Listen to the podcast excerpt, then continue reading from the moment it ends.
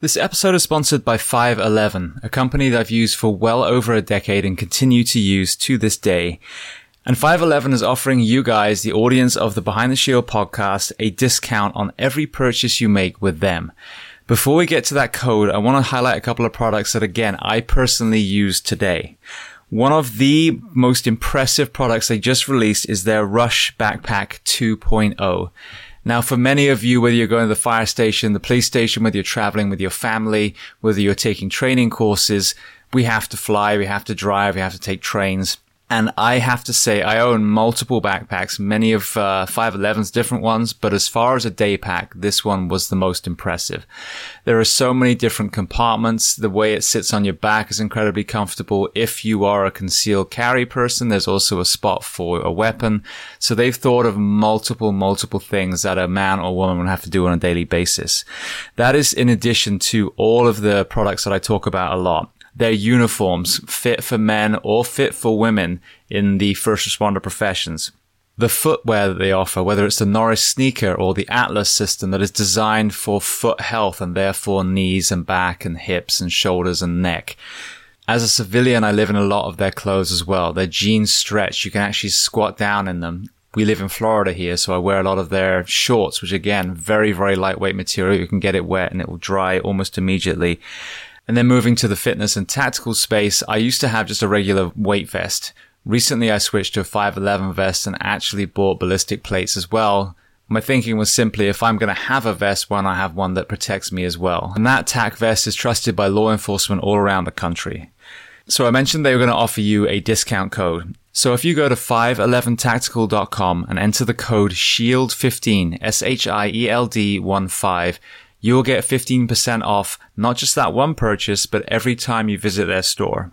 And if you want to learn more about 511, their mission, their products, then listen to episode 338 of the Behind the Shield podcast with the CEO and founder, Francisco Morales. Welcome to episode 561 of Behind the Shield podcast. As always, my name is James Geering, and this week it is my absolute honor to welcome on the show Frank Wright.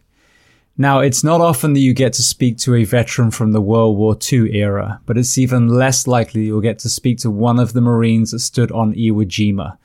So Frank's story is incredible from his hilarious enlistment story where he wasn't heavy enough to make the grade, so he improvised, through to some of his incredible deployments, having to fight with bayonets and knives in Guam, being shot multiple times on Iwo Jima, his incredible mental health story, and so much more. So I urge you to listen from beginning to end to hear the perspective of a true warrior of World War II.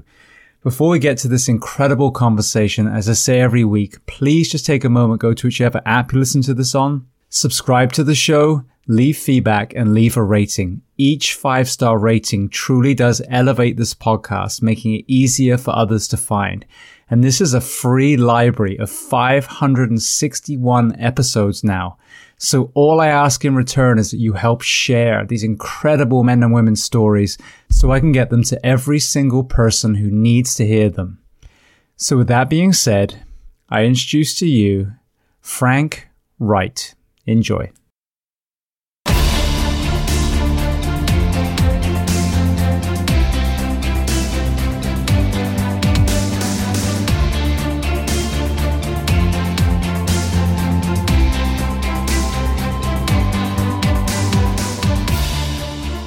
So, Frank, I just want to start by saying thank you so much for coming on the Behind the Shield podcast today. Thank you. It was my pleasure to do this. It give me a little bit more uh, uh, exposure to get rid of my, not get rid, uh, to uh, sell my book. Absolutely. Well, there's so much I want to ask you about because being a soldier from the World War II generation and reading your book, I see so many parallels with the issues that modern day soldiers, firefighters, police officers deal with, you know, in, in 2022. Um, yes. So for everyone listening, where are we finding you geographically today? I'm uh, in Lodi, California. And uh, I'm. Uh, do you want further information on that? Just what, whatever you'd like to say. I'll, I'll start with the beginning in a moment. But yeah, south, about 35 miles south of uh, Sacramento, and uh, and it's just uh, parallel to about San Francisco. So, and it's a small town. Uh, I, I don't know exactly how what the uh, population is, but uh, it's a very nice town, and it's uh, uh, what brought me here in this particular area was uh, uh, nearly all of the houses in the area had such pretty lawns and uh, real green and very manicured. So we liked that. So we moved up from Sacramento, uh, from Stockton, uh, to get into uh, the Lodi area, and then that gave us uh, a start on a, a, long term. I have lived in Lodi uh, off and on for about all 50, 60 years. So it's it's been a long haul for me it, to be in one spot like this because I was used to uh, moving around for a while with my wife about every five years. And uh, then we finally we moved into uh, uh into the California area, and uh, we just stayed down here. It was just too wet for me up in Oregon. So, yeah, you, go ahead. No, so so I would love to start at the very beginning because you talked about traveling. Obviously, you've literally traveled around the world through through the military and then after. So tell me where you were born, and then tell me about your family, your what your mom and dad did, and how many siblings you had. Well, I was born in uh, uh, 1925, and uh, I had uh, uh, two other brothers, two brothers with me. There were three and three boys in uh, our family. My dad was uh, on worked on WPA. He did two jobs, uh, working uh, with the post office and working on the state capitol as a uh, tool checker. So, uh, and my mother worked for Gus Blass's uh, I, I, think it was called the Gus Blass uh, department store. And uh, I was a school kid. And uh, we uh, had uh, no transportation. We didn't have any automobiles until Arkansas gave the first World War veterans a bonus and uh, then he purchased uh, a car at that time with that uh, with that bonus that the uh, the state of Arkansas gave all the veterans on it, which was many years ago. I don't know exactly when it was, but uh, I know I was probably uh, oh, four years old at that time. so and I went to school with uh, at uh, Little Rock uh, Eastside Junior High School. No, first I went to the grade school, which at Peabody, and then I went from there uh, after sixth grade. Went to uh, Eastside Junior High, and then from there I went to Little Rock Senior High and uh, that was the came became a little famous when uh, the uh, Little Rock Senior High became uh, integrated with the uh, African Americans there, and uh, but they were they were not school was not integrated at the time that I was going there. But uh, I stayed in the high school until I was uh, in the 10th grade, I think it was. And I was 16. And uh, World War III, World War II just no, we're not there yet. I hope not. World War II. Uh, the uh, I was in uh, that was in 1941. I was in the uh, I was the 11th grade at that time. I had not graduated high school from senior high on it. Actually, I was on. I was making uh, airplanes, uh, model airplanes for a five and dime store in Little Rock, and I'd make a airplane. They'd give me the airplane to to make. I would make the airplane, and then I would give it back to them, and they would give me one for making it. So that's how I got my stuff. I worked for it on it. But I was making uh, airplanes at that time uh, for uh, for the uh, department store, and I heard the the information on uh, the radio that uh, Pearl Harbor had been bombed. And of course, I didn't know where Pearl Harbor was, but I knew that it was part of the United States. So I, uh, I started uh, getting a, uh, the fever to join up with the service on it, and so I can get out of the area on it, and uh, that's how I started into the to get into the Marine Corps. On so I went to the Navy, and, uh, I was too light. I went to the Marines, and I was too light, and uh, wasn't old enough.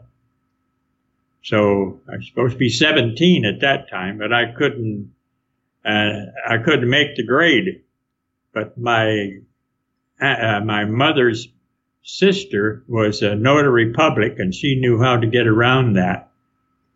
And she made out a delayed birth certificate and uh, gave me a different birth date.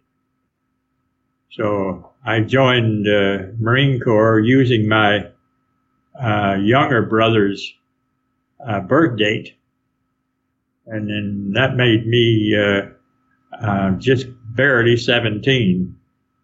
So I took the the uh, his birth date all through the Marine Corps until I got set filed up for Social Security. And when I became 65 and signed up for Social Security, he asked me when I was born. And so I was uh, said, well, I gave him my real birth date. And he said, well, the records show that you were born in December, not July. I said, well, I lied about my age. So he said, well, that's all right. Says, I'll just change it here. Says, a lot of servicemen uh, did that and I had been uh, carrying my brother's birth date for many years until I, as I said, until I got up, I filed up and, and had them corrected uh, from Social Security. They they went. Uh, I went from there on it. I went for seven other people, uh, kids that uh, were just 17, and uh, we took the oath for the Marine Corps in uh, January the 21st, 1942, which was just several, uh, about three or four weeks uh, after Pearl Harbor. So. Well, you talked about being too light. Just to interject for a moment, uh-huh. when you were referring to that, your your physical weight was below the standard that they want. So, tell me the story about how you overcame the weight challenge.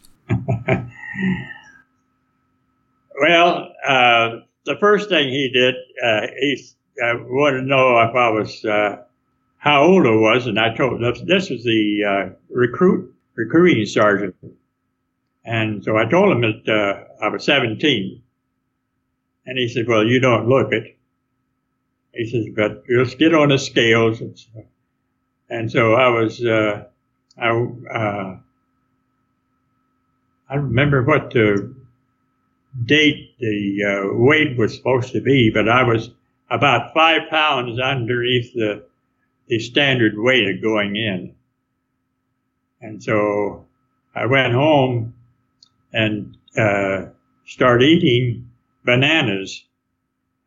And finally, I just took some bananas and stuffed them in my back pocket, my front pocket, and all over on it. And then I made the grade by uh, by putting five pounds of bananas on my. So I had some in my socks. uh, yeah. So I really started my career with uh, on a by lying. So I did too. And that was the first lie I had ever made. Too. See, it's interesting because when I went to become a firefighter, we had to declare, you know, the the things that we'd done in the past um, that may be deemed unethical, whatever it is. And so thinking that honesty was what they were looking for, I said, well, a long time ago I did this and, you know, and I was immediately disqualified. So I learned in the fire service that to become a firefighter, you didn't talk about any of the bad stuff you ever did. You basically lied about it, pretended you were a choir boy. And I got the job first time I started lying. So I can totally understand. uh, well, I'll tell you uh, a little bit about that in a way. A friend of mine did this about the same thing, except he was over in uh, in Denmark, and he had not integrated over to the United States yet. But uh, there's two two lines in in Denmark that was going to be uh, one line was going to the gas chambers, and the other line was going uh, into the concentration camp in another area, and they were the uh, lines were only about seven feet apart, and he wanted to go into the the other one because he says I heard that the the uh, that this line that we're in going to the gas chambers. So he, he talked his brother, he talked his uh, friend to change the lines. And he says, no, I don't want to. They might, they might, they might shoot me if I try to. He said, well, I'm going to change. So he changed over to the one that was going to concentration camp and his friend went to the gas chambers.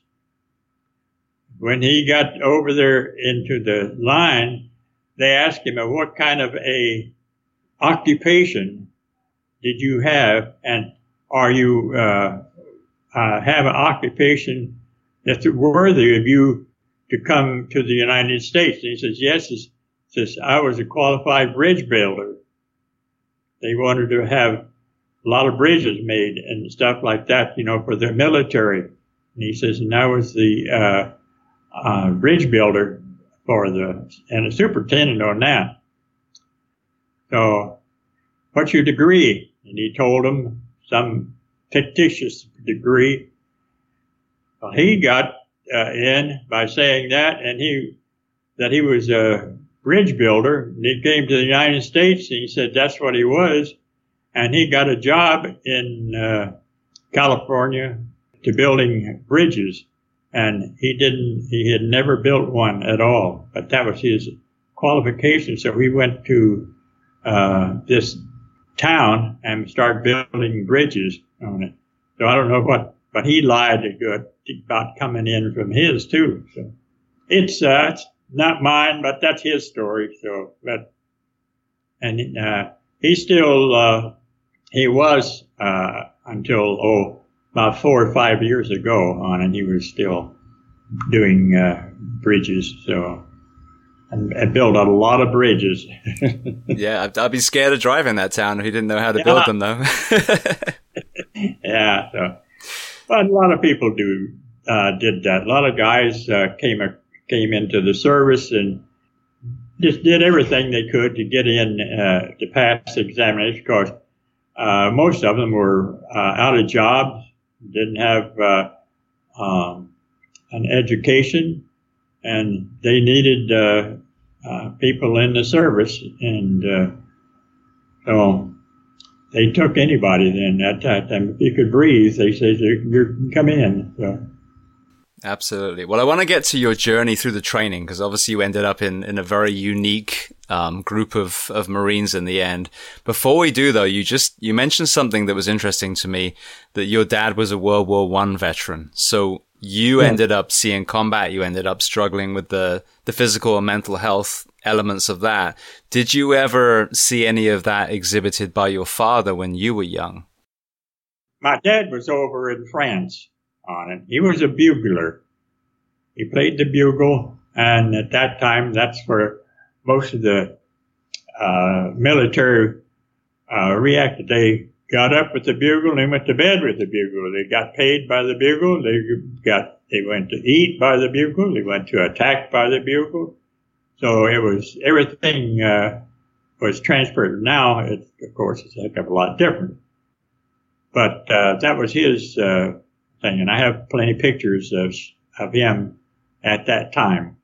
And his brother uh, was uh, in World War One as well, and he was a well educated uh, man. So uh, he had uh, uh, some kind of a I don't never did know what my uncle that would be my uncle what he did on it. So, but they lived in in Arkansas. Um, that's where I was born in Arkansas too. So he saw action, but I don't know. I don't know what uh, what part of the country he was in on it. And of course, um, uh, that was in, of course, Europe area, and uh, uh, I never did know too much about the war in, in Europe because it was all everything was crammed in my uh, vocabulary was uh, the South Pacific and running in that. So, but uh, he understood what the uh, PTSD was, but uh, at the time it was called combat fatigue. They didn't pick up uh, uh the term uh, PTSD until, uh, or probably in the 50s, I would imagine, on it. And, but still, you're still combat fatigue on it and still use use that word at that time. But uh, it was, uh, I think there was a, uh, a story with in Patton's uh, army and his about a uh, kid that couldn't take it any longer. Patton asked him how much, how, what was wrong with him. He said that I, that he had combat fatigue, and so he slapped him in fact, that was uh, that was one of his uh, main things that they when they did a life uh, uh, story on Patton about him hitting this kid that had combat fatigue because he said nobody has combat fatigue in my army. So, but uh, they were still using it at that time overseas as well. So. Yeah, well, it's been amazing when you look back. You've got so many terms. You you know, soldier's heart, shell shock, thousand yard stare. I mean, these this same yeah. symptom has existed for hundreds of years. Just the name changed. Mm-hmm. Yeah, that's true. Uh, and it it could uh, I, I can I can see it, and, and it did. It happened to me. You know, right? And uh, they did not diagnose it at first after I got out. So, but, uh, there's a big story in my book in regards to uh, how when I came back from uh, Iwo Jima, they diagnosed me at that time. I was shot all through my chest and my arm, and uh, was in surgery, and uh, I uh, got in an altercation with the surgeon because they were going to cut my arm off.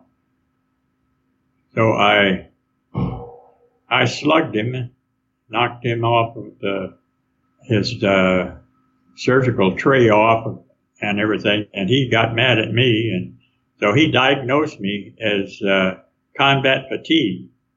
When uh, then he let me go, and when I got and I got into uh, San Diego, I think, the hospital, they still had me down as combat fatigue and put me in the nut ward.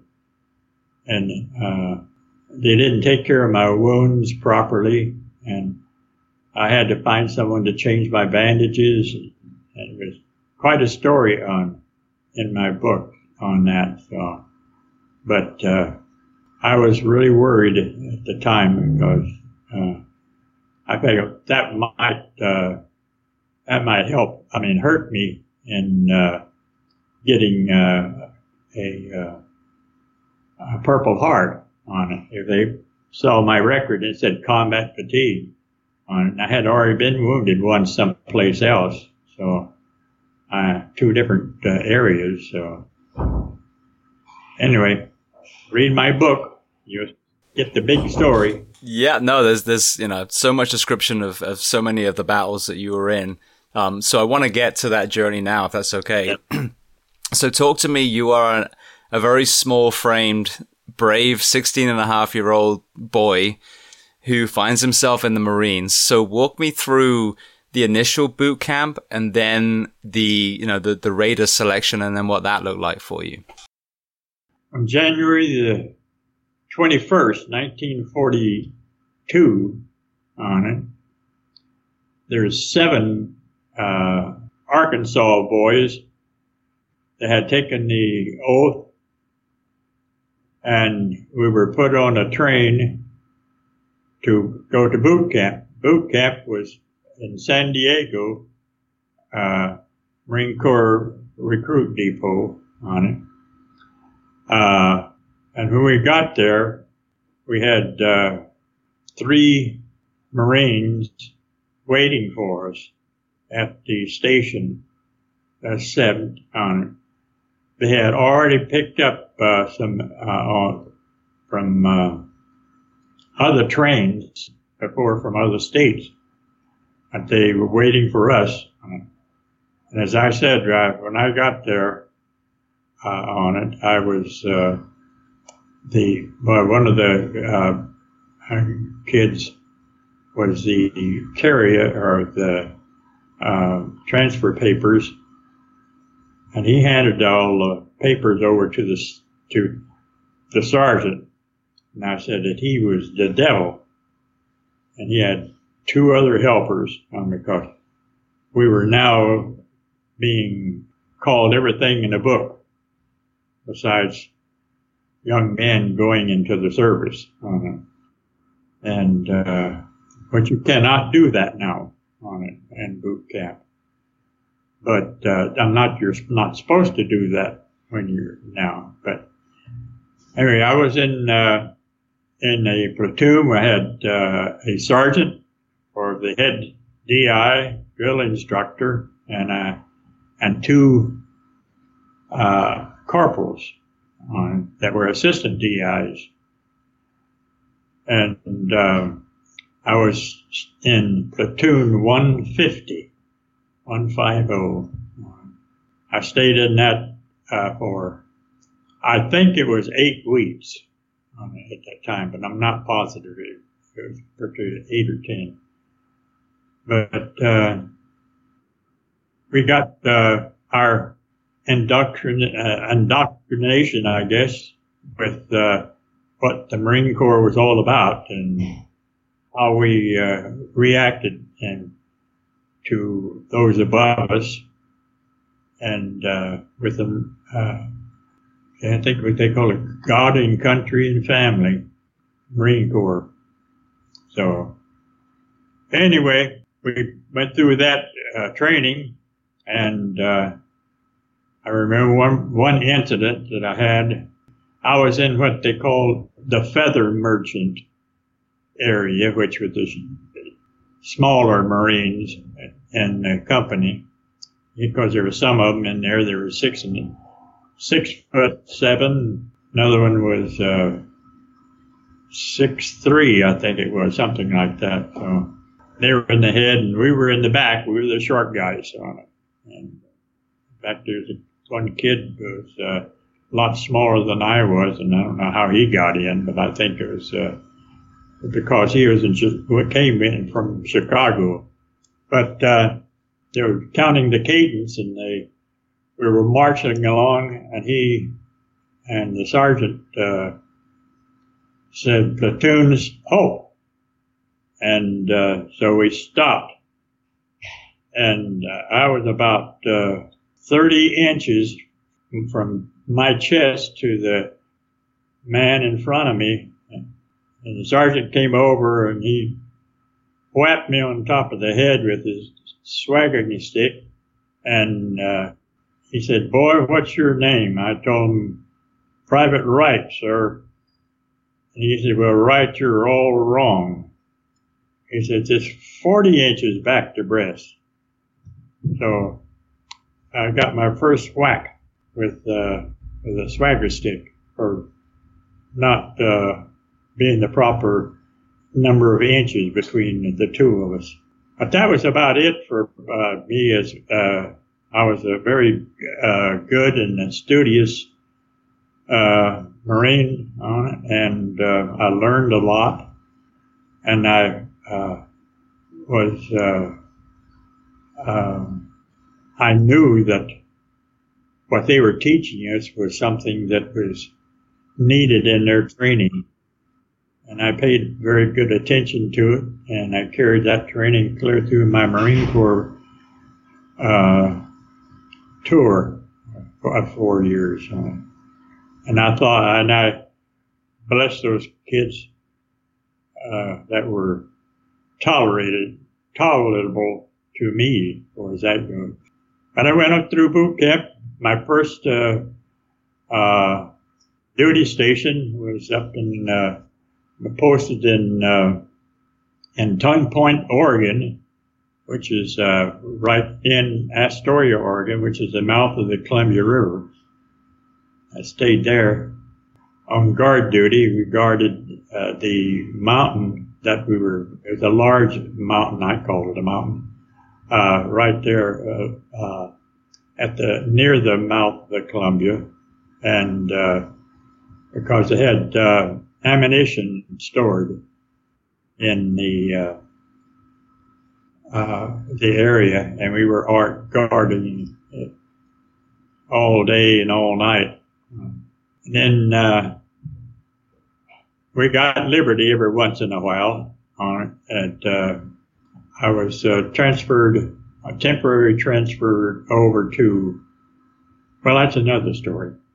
While we were uh, station and uh, and Tongue Point, the uh, Japanese had uh, they shelled the uh, I think it was the oil fields in uh, in Southern California.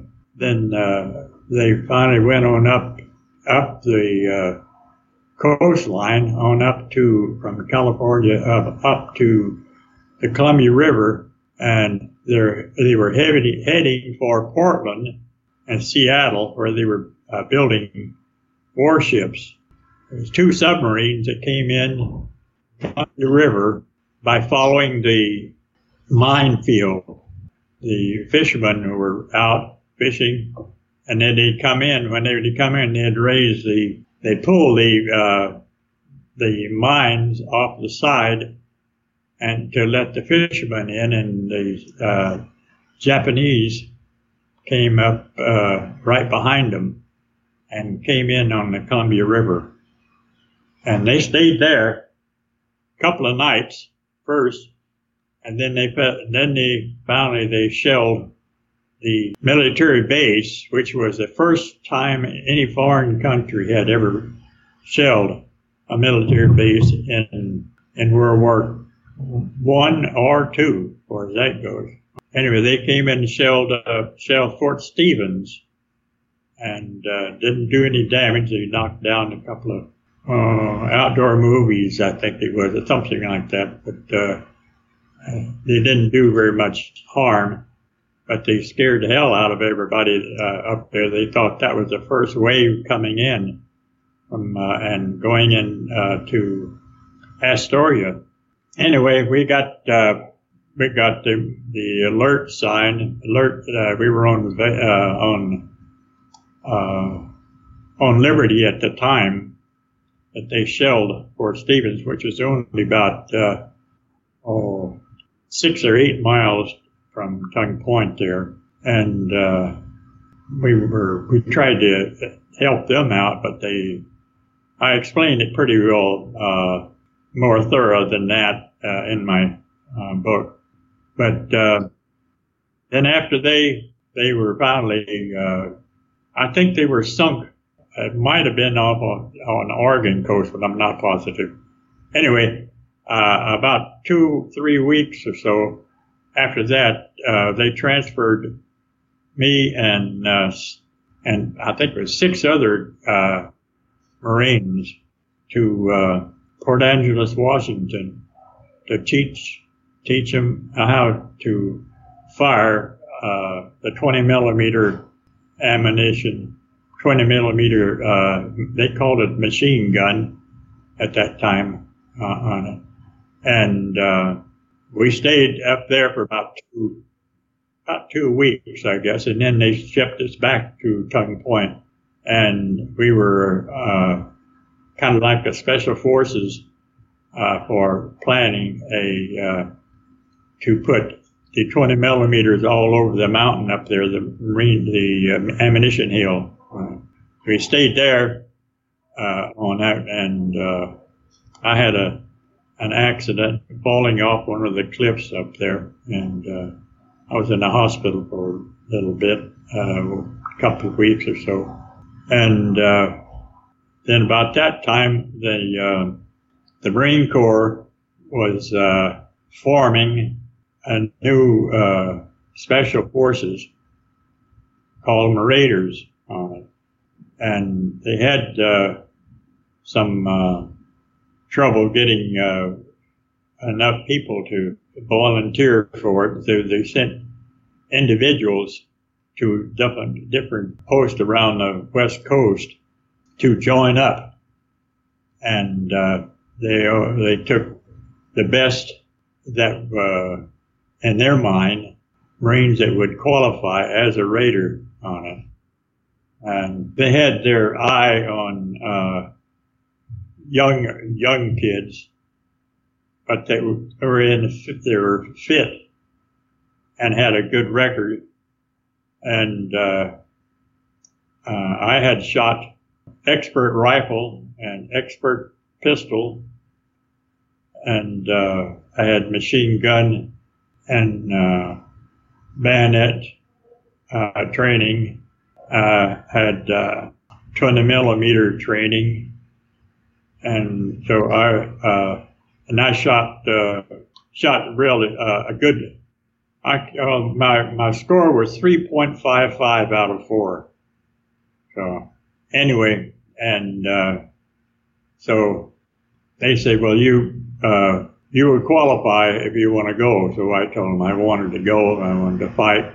Uh, so he said, well, if you, with, you have to be down there within two weeks on it. So I got two weeks uh, to get, make my mind up and then go one of the reasons was because I had uh, had good training and had good reports from my boot camp, and my my training uh, and my not training but uh, on my uh, good conduct uh, with with the Navy on the on Tongue Point Island, not island, I, Tongue Point Station there, but I was transferred from there to uh, I think it was Camp Lejeune, which was which was uh, in uh, uh, San Diego uh, area on it. I think that's where we first uh, started from, and then we went into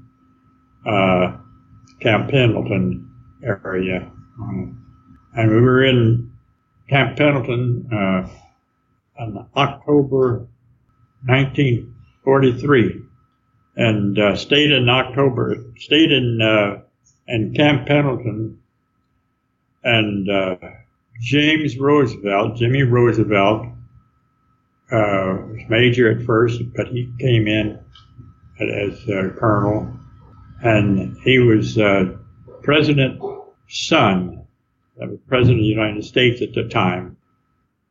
And he was my commanding officer. And he came in in November of 1943 on it.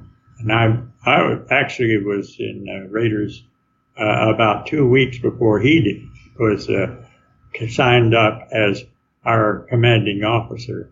And with that, I had uh, I was signed as a squad leader from the Raiders, and uh, I stayed in there for from October until uh, February.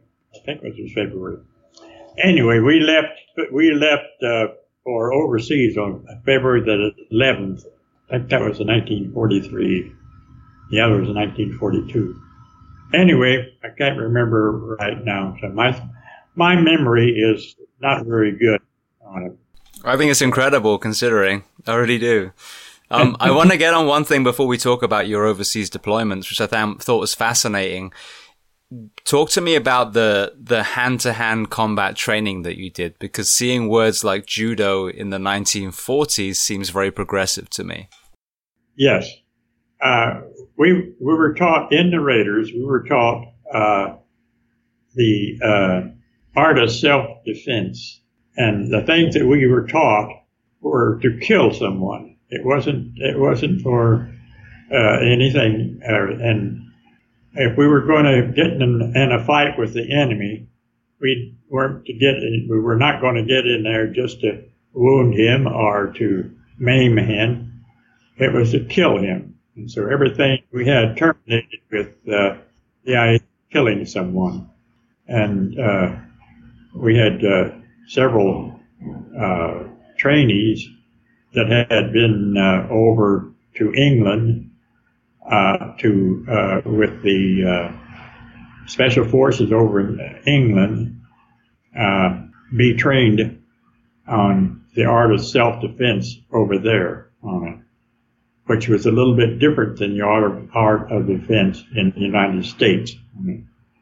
But anyway, those trainees uh, happened to be uh, in our uh, fourth Raiders, which was nice. So we got a lot of uh, a lot of personal stuff because they were so close to us in our our own platoon. So we fought uh, the battle in San Clemente.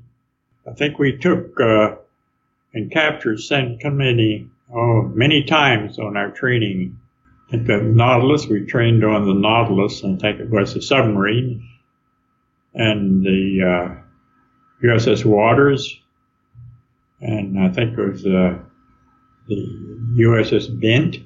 Seemed like there was another submarine also down there, but I can't remember that name. But but the Nautilus was what I'm on. But we'd come into the coast with a submarine, and we'd get up the at nighttime, and we'd uh, surface and then pull out our rubber boats and get on the rubber boats and paddle into the beach, and then uh, uh, we would uh, deploy out from the beach into different areas, and finally we'd get into the to the ones that had beach houses down there, and so we captured them and it was a it was hard. it was really hard, hard training, very hard training. There's two or three steps above what you what what the normal uh, Marines were getting at the time. So. Mm-hmm. Yeah, I can only imagine as well. When we think of submarines, we think of them today, you know, with all the advanced equipment. But I've I've seen some of the World War II era submarines, and they uh, they just to get in one of those and be under the water seems like it took an amazing amount of courage. Well, yeah, you, and uh, it's very close quarters. And I had uh, uh, one of my bunks had torpedoes right underneath where we were sleeping on it, and uh, the sailors uh, were very eager to teach us Marines different things about the torpedoes, and one of them was the torpedo juice that they had on it. That's 190 proof alcohol. So and they'd have a canteen full of that, and then uh, I wish he would rob from torpedoes around there, and then they'd make us uh, uh, drink it, and if we wanted to go to chow or something like that, we had to take a taste of it or something. So you don't need, you don't, uh, you just don't take a swig of, of 190 proof alcohol uh, without it burning. So, but uh, there's a lot of lot of stuff goes on. People had uh, called, uh, what's it, claustrophobia? Yes, yes, sir. Yeah, yeah, that's uh, cause it. Uh, and you can and you can hear different sounds that you just don't hear all the time. But of course they do. They the Navy does, but the Marines uh, didn't want it. So, but it's uh, the training is is was real hard on them. But, uh, and of course they uh, they train now uh, with the the same thing, except they carry it a little bit further than that. They, uh, it's a different type of training. The, the special forces now are, are well trained on it, but they, uh, they have all this electronic stuff that goes along with it, and they've got to carry that on their back. Uh, they've even got their own uh, drones, I think they call them, military drones on it they have those. To, uh, they have to carry those. Everything has to be carried on it like that. But now everything uh, at, at now you you ride a helicopter someplace to your destination on it. And before we were trained to walk, and we walked to our destination. We walked to the different places on it. We walked to go get the the chow. Well, a lot of times I had to walk 25 miles just to get breakfast. And that was just not one time, but several times we had to do that. And of course, Jimmy Roosevelt was right along with us on it. He wasn't riding on a Jeep or anything like that. He walked right with us on it. And he got the same blisters that we got. So I'm just trying to think while ago about uh, this one. I think it was Bairoko that we attacked on it, and the uh, and the rubber rubber boats and uh, even the uh, six man boat, eight eight man boat on it. Uh, winds blew off, blew us uh, off course, and uh, they were out of 15 miles off the landing area. They were supposed to land. the wind blew them off course and they land about 15, about 14 to 15 miles away from the real uh, landing zone. And they had to, those that were in those two or three boats um, had to walk through the jungle to get it back up to the uh, landing zone and before they even fired a shot. That far off on. So all of this hiking and stuff, it came, it, it was, it was for, it was needed. And especially if you're in the jungle like we were on it. And, uh, but, uh, it's a different thing now, but, uh, and it's a lot different than just regular boot camp. Um, but you do get training in boot camp. And I, when I, the first bayonet training I had on, uh, uh, on boot camp in San Diego on it came in handy when we landed on Guam. On it. And uh, I was in bayonet fights on Guam, several different uh, banzai attacks on it that we had. And I thanked my old sergeant for his training us at that time because I learned a few more my own, but uh, it was a training that you think you you think it's hard on you at that time, but boy, I tell you, you use your training. And so. Well, I think that's a really important, you know, perspective to hear from someone, you know, from your generation. Firstly, it's interesting with the, the technology because what really amazes me about the World War II and World War One era is you didn't have GPS, you didn't have computers, you didn't have drones and, you know, planes in the sky with radar. So as you mentioned, you know, once you land, that's where you are and you might have to hike to where you're supposed to be. You've got no way of really knowing where the enemy are. So that in itself is incredible. But in the fire service, something that I've talked about a lot is I was very fortunate to get some really, really good, incredibly hard training early in my career, just by chance, the departments I went to. And I feel that really set the bar for the standards of, you know, my firefighting career. Not saying I was a great firefighter, but I was definitely held to a high standard. So, um, talk to me about when, when you first deployed your first combat and, and there you are as a young, you know, young boy from the US, how that high level of training as a raider carried over to your first combat mission? Well, at, uh, the first thing is the, uh, the training that we had in San Diego. Uh, the fourth Raiders were the, I'll, I'll, say the guinea pig of uh, for uh, determining what a Raider should be trained at. When we left in, uh, I think 1943 on it, uh, February the 11th, now they named the course that we had to take on it, they named that uh, as a combat course, and every Marine that went overseas had to go through combat course on it that was caused, and I think it still is. That plus uh, other things that uh, they had to learn, of course, as the, the type of the enemy that they had to face. Uh, so when we left, we left, of course, uh, as I say, in February, and we went to uh, New Hebrides Island, San Clemente, New Caledonia, and uh, we were training all the way over there uh, uh, on on board ship. We arrived there. Were trained on on New uh, New Caledonia and New Hebrides.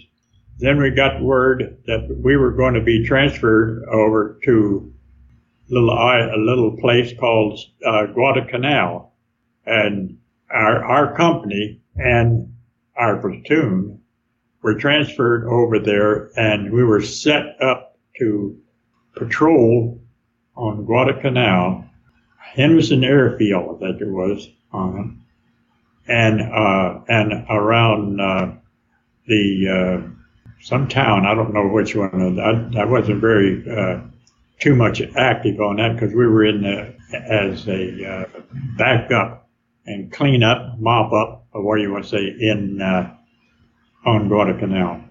We were looking for stragglers. We were looking for holdouts, and uh, we were shelled by hand grenades. I think we had two two people were wounded uh, in our company from there. But we got into the we got in a little action on Guadalcanal. Uh, they, and during this, during our period of uh, going out in the jungle and searching for these holdouts on it, the Seabees had landed and were building the uh, tent camps for the uh, uh Marines that were following uh, behind uh, behind our our companies. Because they were going to use Guadalcanal as a jumping off place for all of the uh, South Pacific, North Pacific area. And uh, I got a chance to fire, uh, but I was scared all the way through.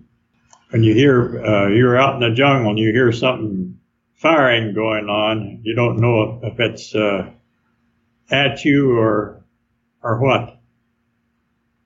Get scared.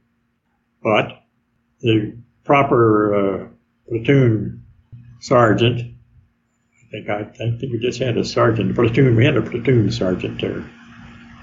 and uh, he would always holler out, you know, about uh, that it was two miles out, two miles over, or whatever it was, to calm us down on it. But we were scared on.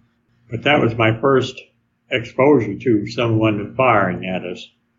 After we got uh, through with those area around Henderson Field, we uh, went to area where we were to stay and be as our uh, as our uh, final uh, camp encampment there on on the canal. The Seabees had a great. They are great people. They have the best food in the Pacific, um, and we used to we used to go and uh, stand in their chow line with hikers, so many miles just to uh, to go on their chow line just to get something to eat besides uh, uh, canned dog food, as we said. but uh, that's where that's the spam. So, and we after we got there, uh, then uh, finally the most of the uh, the Japanese had uh, been captured or killed.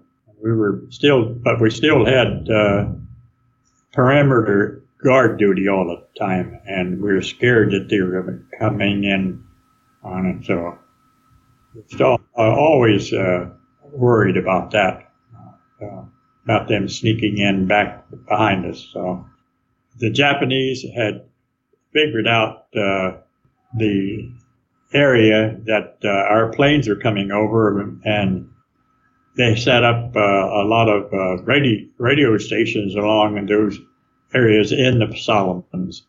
The Solomons is a it's a bunch of small islands and uh, all connected to in the Solomons as when they were uh, New Georgia was the uh, largest one there's Bairoko. There's uh, uh, Rice Anchorage, and uh, but uh, we were uh, stationed in Guadalcanal, which is one of the largest of the of the Solomons. We went to our our was our area was into for Bairoko and we went into Bairoko.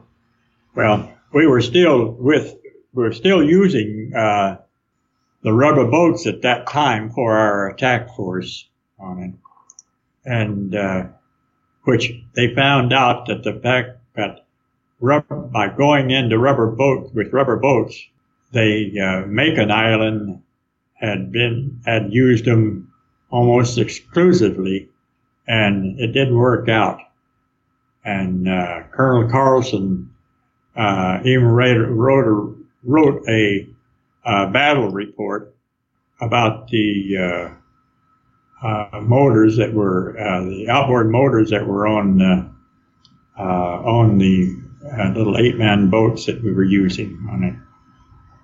So we were using at that time.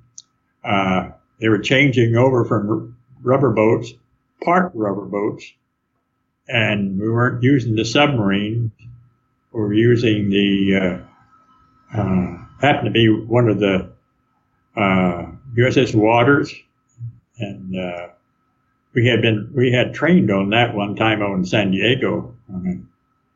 Um, we landed on Bairoko, and uh, the guys that were in the smaller boats got blown off course again and uh, their uh, outboard motor got uh, drowned out, so they had to take oars and pull themselves in on the, with the oars. They were off course. We came in uh, and uh, the Japs had uh, their radio stations and stuff further in than uh, we had anticipated, and uh, we were sh- shot at, and uh, we lost a lot of men at that time on it, but not on my company. My company was up up, up on the, another uh, side of the of the uh, supposedly uh, radio stations. Um, but uh, we started walking in there, and uh, we walked into a trap on it. We had to go through the coconut farm over there, and uh, the Japs were all over the the uh, foliage and the trees and stuff on it, and uh, they had uh, machine guns that were uh, in small pillboxes that they had built out of uh, out of the uh, down trees, and uh, we we were trapped I was I was using a, a 55 caliber uh, anti-tank boys anti-tank rifle at the time, and we were stationed in uh, along the field, along the road that was head, heading into that area uh, that the guys were trapped.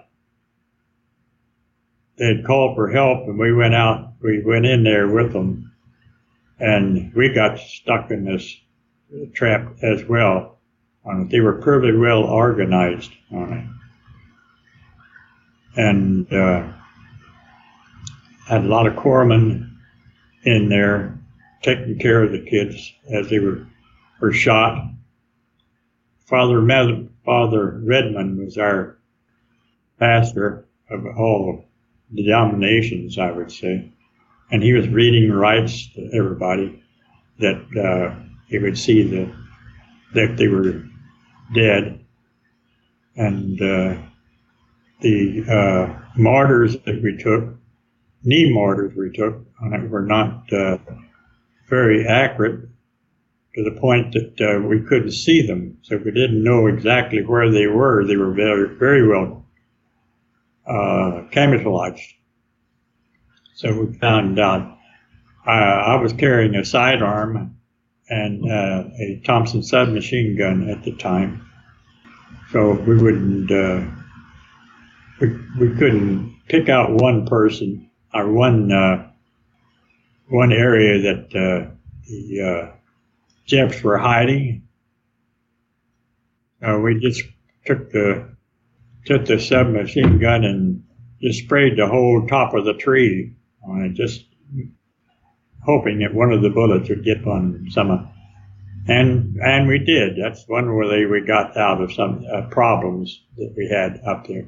But they were uh, we didn't know for sure if we got them or not because they were tied into the trees and they wouldn't fall. So we had a lot of wasted ammo, ammo on that, one of that reasons. So, but finally we, we, uh, broke out of that particular situation and made it around them, came in from behind them on it and at that time, we found the radio station, destroyed all the radio stations that we could come to, and then uh, come come back to the, to the main road. And it had uh, some of the kids were uh, transported out of the area by uh, by three airplane. Don't remember the who it was. Um, I had, uh, uh, at that time, before we left um, Guadalcanal, I had malaria and I was in I was in the house in the field hospital. Uh, I heard that they were our my company and guys were going to leave and uh, for uh, an operation. So I snuck out of the out of the uh, the field hospital and met my squad at uh, at the ship and uh, uh came in on it. Well, it just so happened that uh, Jimmy Roosevelt, our, our commanding officer, he got malaria as, as well. Uh, at that time uh, on Guadalcanal. Guadalcanal was sort of doggone wet with uh, uh, swamps and uh, and little back streams and stuff like that, and mos- mosquitoes. And I don't know how many. I, I, I wouldn't even guess if it was forty percent or fifty percent or something like that. The Marines got uh, uh, malaria off of them. But anyway, uh, our commanding officer Roosevelt, he got it as well. He was in uh, the field hospital when we left. But when we got back from, uh, when we finally got off of uh, Bairoko, uh, part of them, uh, of the uh, guys went around to Rice Anchorage, uh, and I, I was one of the in one of the companies that went over there and to uh, uh, destroy some uh, radio equipment, and uh, we went by uh, uh, by native boats on, and they rowed us across the way for that. They came back through the through Bairoko, got aboard our ship, came back to uh, Guadalcanal, and uh, Jimmy Roosevelt uh, had been transferred out of out of uh, his field hospital back to the United States. They flew him out on it, but when I got back, I was still shaking, and uh, and I think part of it was uh, from fright, and the other part was from from the malaria. But the, they diagnosed it as uh, AWL on it, but they wiped that off because they knew that I had snuck aboard the ship to, to get into to get into combat, real tight combat, which was I was crazy, but uh, anyway. But uh, I went back into the uh, to the field hospital. Uh, the field hospital on it. I stayed in for a while, and uh, I think it was at that time that the uh, first and second raiders had had wiped out most of the uh, Japanese force around the island on it. First, and the third and the third raiders were coming in from some place. I forget. I don't remember where they were from. And the fourth raiders were coming back to their regular camp on it. So they had all four raider companies that was overseas were all on Guadalcanal. Well, that was a design uh, thing because that's when they wanted to break up the raiders. The raiders were a smaller outfit and uh, uh, were trained for hit and run, a lot of night fighting and stuff, and they wanted to get rid of those uh, tactics and uh, have a more larger type of uh, action. So most of the raiders in, on the uh, of uh, of the third division of the fourth raiders and were reassigned to I think it was the fourth division and the sixth division, as well as the first and second raiders. They were in uh, uh, that. I was still in the hospital, uh, and I was I got uh, discharged out of the hospital on December on uh, December the 25th, and uh, I went to a, a, reserve unit, and from there I went into the third division, the 21st Marines. I was assigned as a squad leader. So that's one of the reasons that I, that most of the fourth raiders had been assigned to, to the fourth division, and I didn't go in with the fourth division at that time because I had already been discharged out of the hospital uh, and to a reserve unit to wait to go into the third into uh, the third division, as the third division and the 21st Marines were being uh, uh, formed at that time too. So, so I went in from the third division. Now, now the Bairoko was the first really uh, fighting for the uh, Fourth Raiders on it. We had been trained all this time. We really only trained and only fought one big battle over there because we were, we were in the tail end of the of the type of uh, action that they needed was was uh, at that time on it. So, but uh, and the third division then we had a different course as far as I was concerned. I had a different commander and a different company.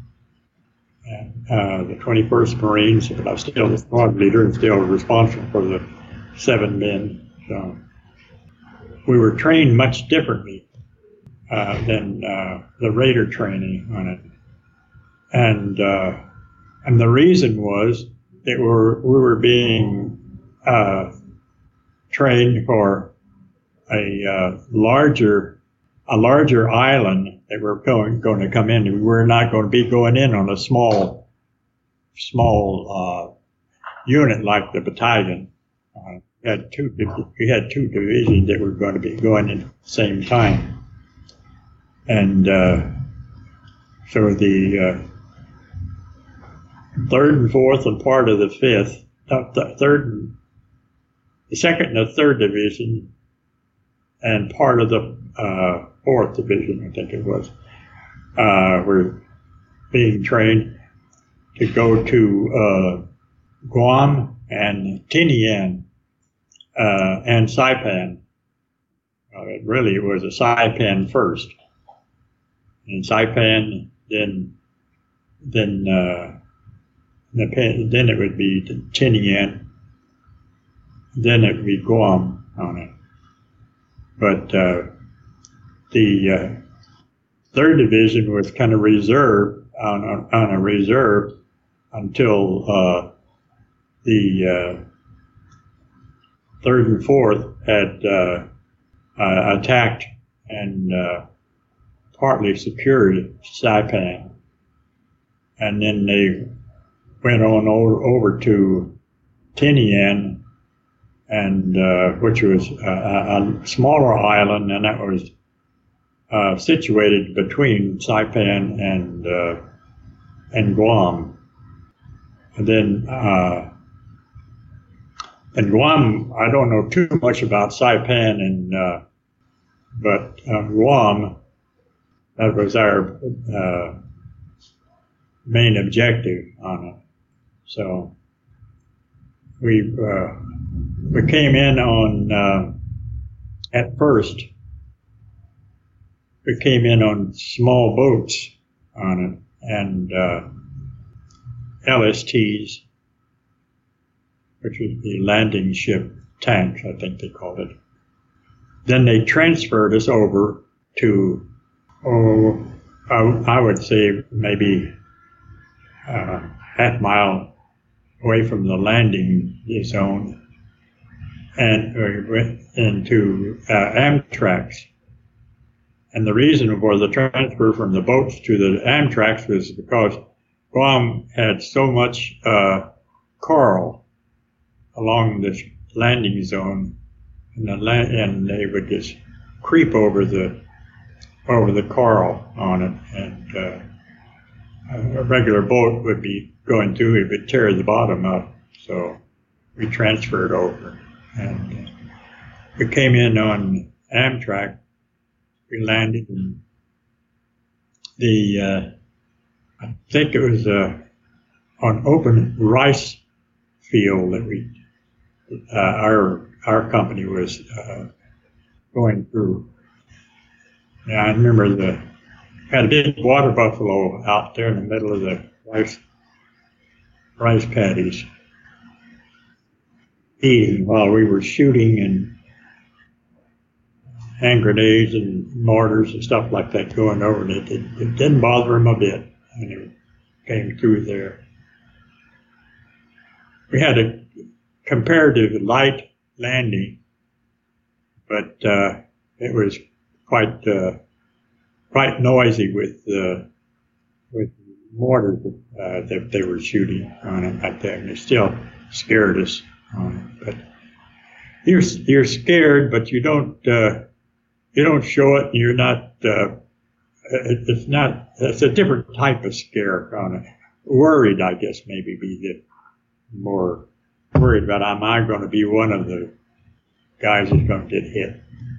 we came on in. We had right at the end of the rice field, there was uh, an incline. We went up that incline on it, and right at the top of the incline, we we were met with uh, tank tanks and uh, uh, and ground troops there, and we fought fought ourselves right to the top of that and uh, that incline. And that took that took most of the day going across the rice paddy and over that incline. So we dug in right there, and uh, we had uh, two companies that was uh, attacked there. But one of the main things that we had, that the uh, main objectives that we were uh, supposed to, to go to was the concentration camp that the Japanese had on the island. When the Japanese uh, attacked the uh, Guam in 1941, they took uh, all kinds of uh, Marines and Navy and corpsmen on it, and uh, they put them in the concentration camp just on the end, in, inland a little bit.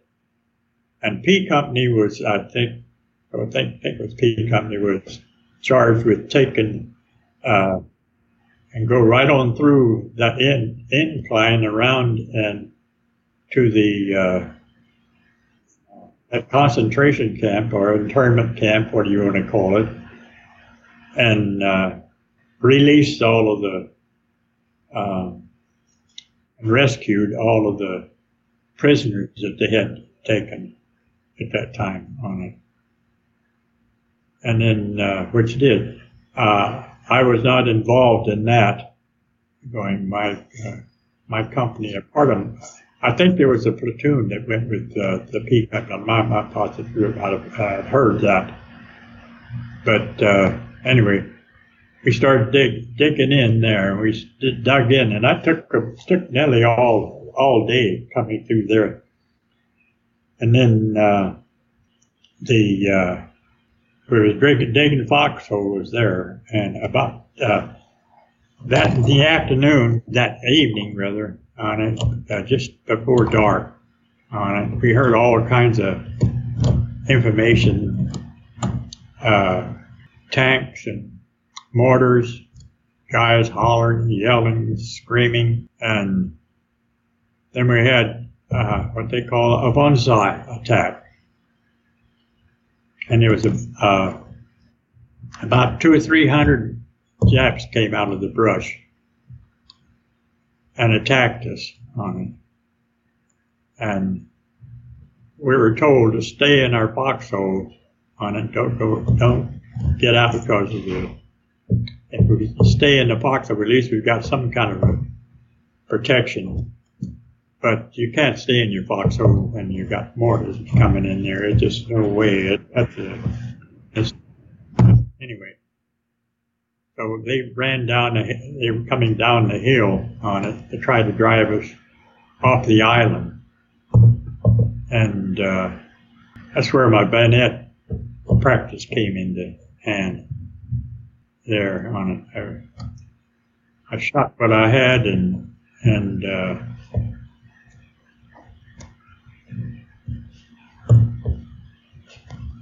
and it was harder on the first time because that was the first time that our company had ever been set aside for that uh, for a banzai attack.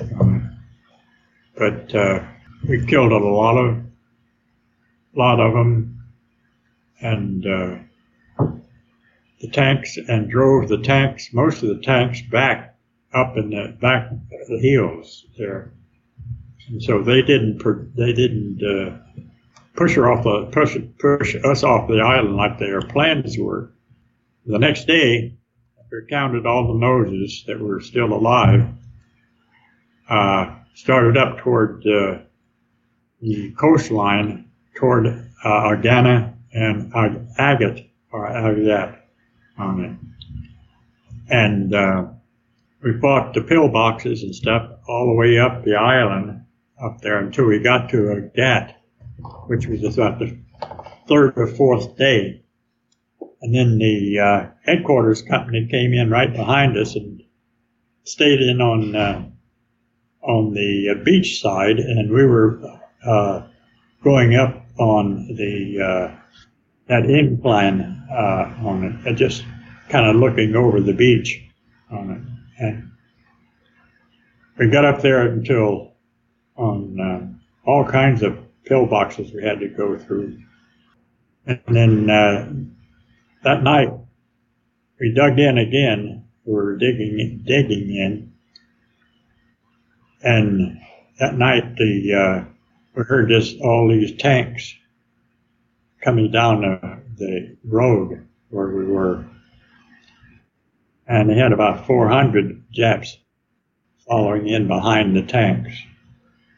And they were heading for the uh, headquarters company that was down below us on the lower end of the incline on it. And they started fighting and stuff. And I had I got up out of my foxhole and uh, I shot one clip of uh, eight as it came down, running down the hill on toward me. I changed, got me another round, got me another clip and stuck it in there, and got it in there just in time. I shot that out. I shot eight more um, and uh, I was unable to uh, load, reload because I couldn't find another clip out of my bandolier. So I uh, started using my bayonet, and some of them were jumping over others that were down already. And so one Jeff got, uh, he came in, he was a good sized man. And uh, I stabbed him, and uh, he uh, started fighting with me, and I started backing up on him, and uh, stumbled over the little berm that I had put around my my uh, my foxhole that I was digging and uh, hooked that, and I started falling. And just as I started falling down, he jabbed me in the stomach, and I fell down on the, my back in the foxhole.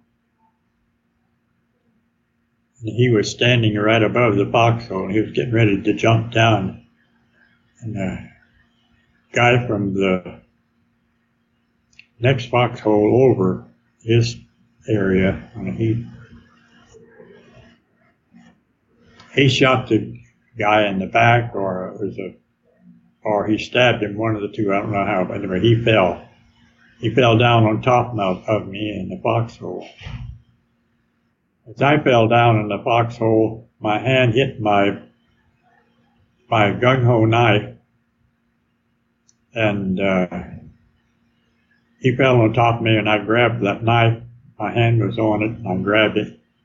And I shoved it through his neck and his throat, and I killed him there, laying on top of me on it. And then the tanks, the American tanks came in then to join the fight from below, and they they had been stationed down below the headquarters company, and they came in up the up the hill and they just chased those uh, the Japs back into their holding grounds up and further on back and back. And I stayed in foxhole with this guy on me because I didn't know how deep that that uh, stomach wound was. So I held on to it, and he just bled all over me.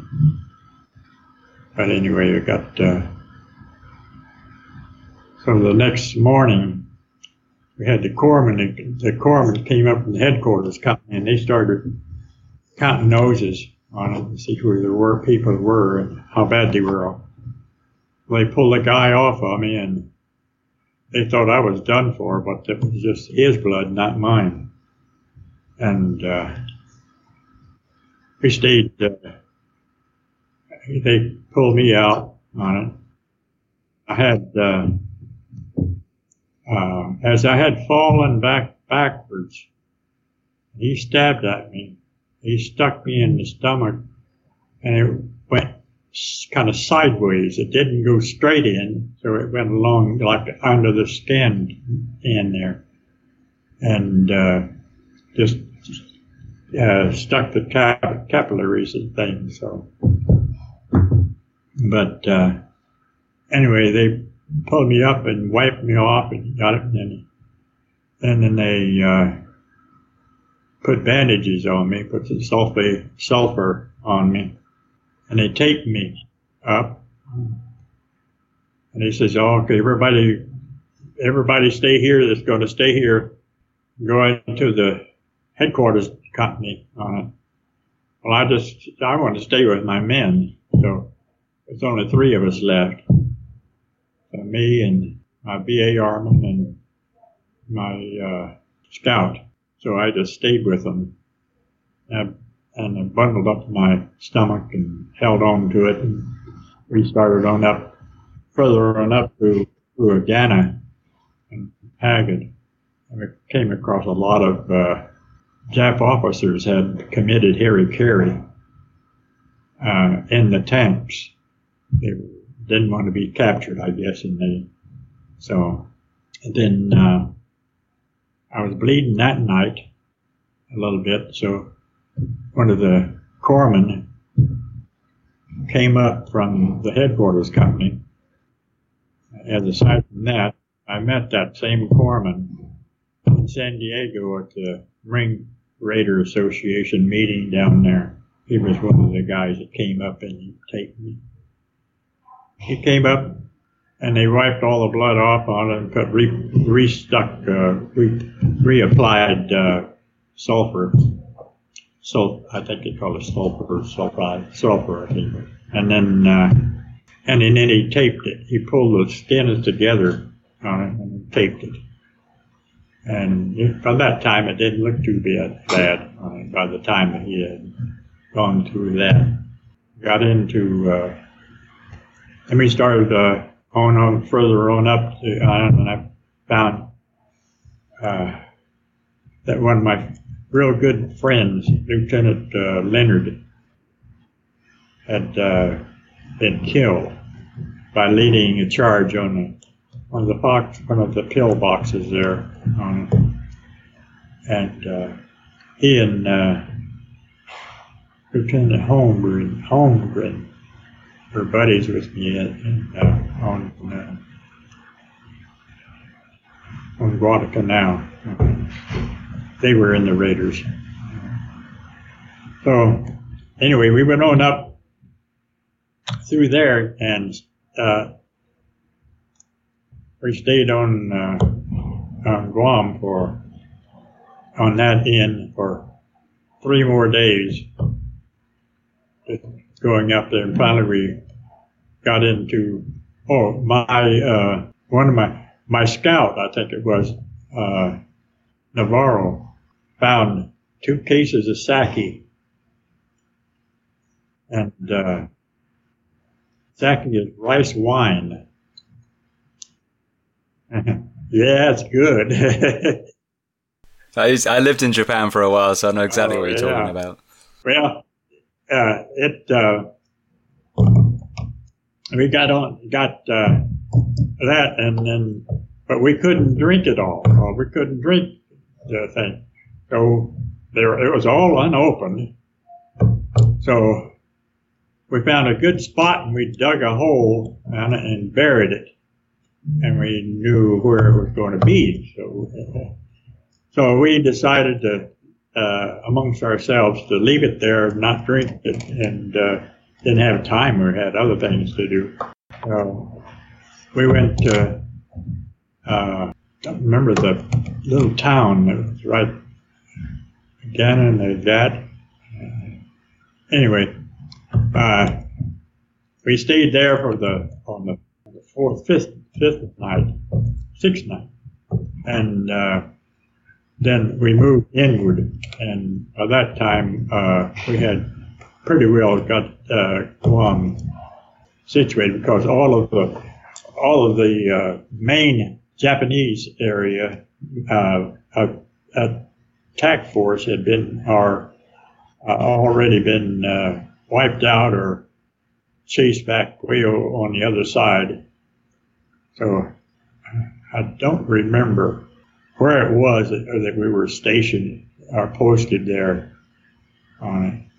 But uh, I'm going to I'm going to pull back a little bit and say when we were on board ship coming to Guam, they took all our money away and gave us gave us what they call Hawaiian dollars. A Hawaiian dollar is uh, regular uh, five, ten, and twenty dollar bills with the word Hawaii uh, stamped on the face of it we were, and that was the only legal legal tender on Guam was uh, those Hawaiian dollars on it. Now the reason was that when the Japs conquered uh, and uh, in 1941, the paymaster for all of the islands in the Pacific were captured as well many millions of dollars in United States money were captured as well. And the and U.S. government did not want us poor Marines to to uh, recapture that money and send it home.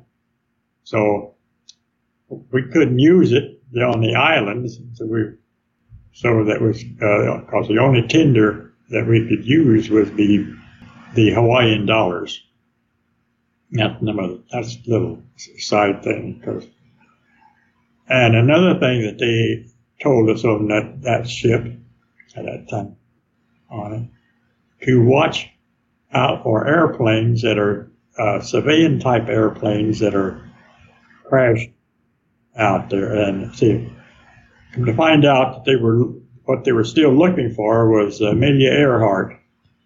Yeah, so they were had and uh, um, her her plane was uh, at that time supposed to have been downed uh, from uh, in uh, some of the islands around there, but uh, it turned out that they they weren't.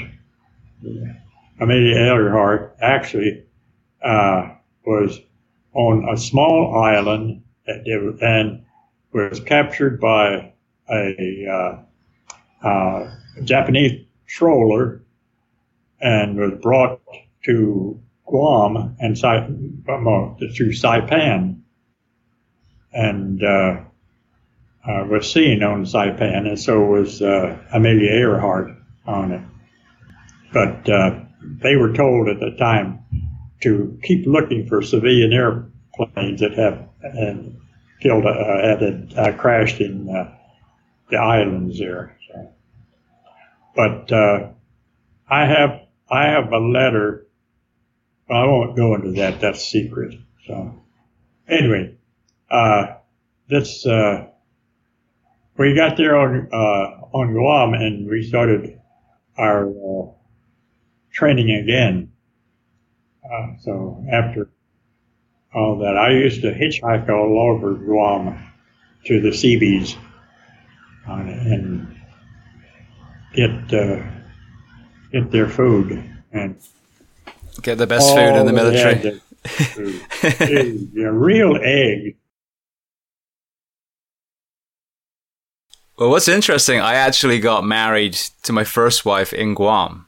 So it's it's crazy to talk to you, and there you were fighting for your life. You know, some 55 years prior, and I was standing in the chapel, um, you know, marrying this American girl, uh, you know, on this beautiful tropical island where now the Japanese that were, you know, our friends again were coming on vacation. Well, as you bring that in, I'll tell you, on uh, last year, I got a call from the uh, Justice Department in San Jose from the uh, Superior Court on If they, the judge could come over and visit with me and talk about his parents were in uh, and that concentration camp on Guam. Really?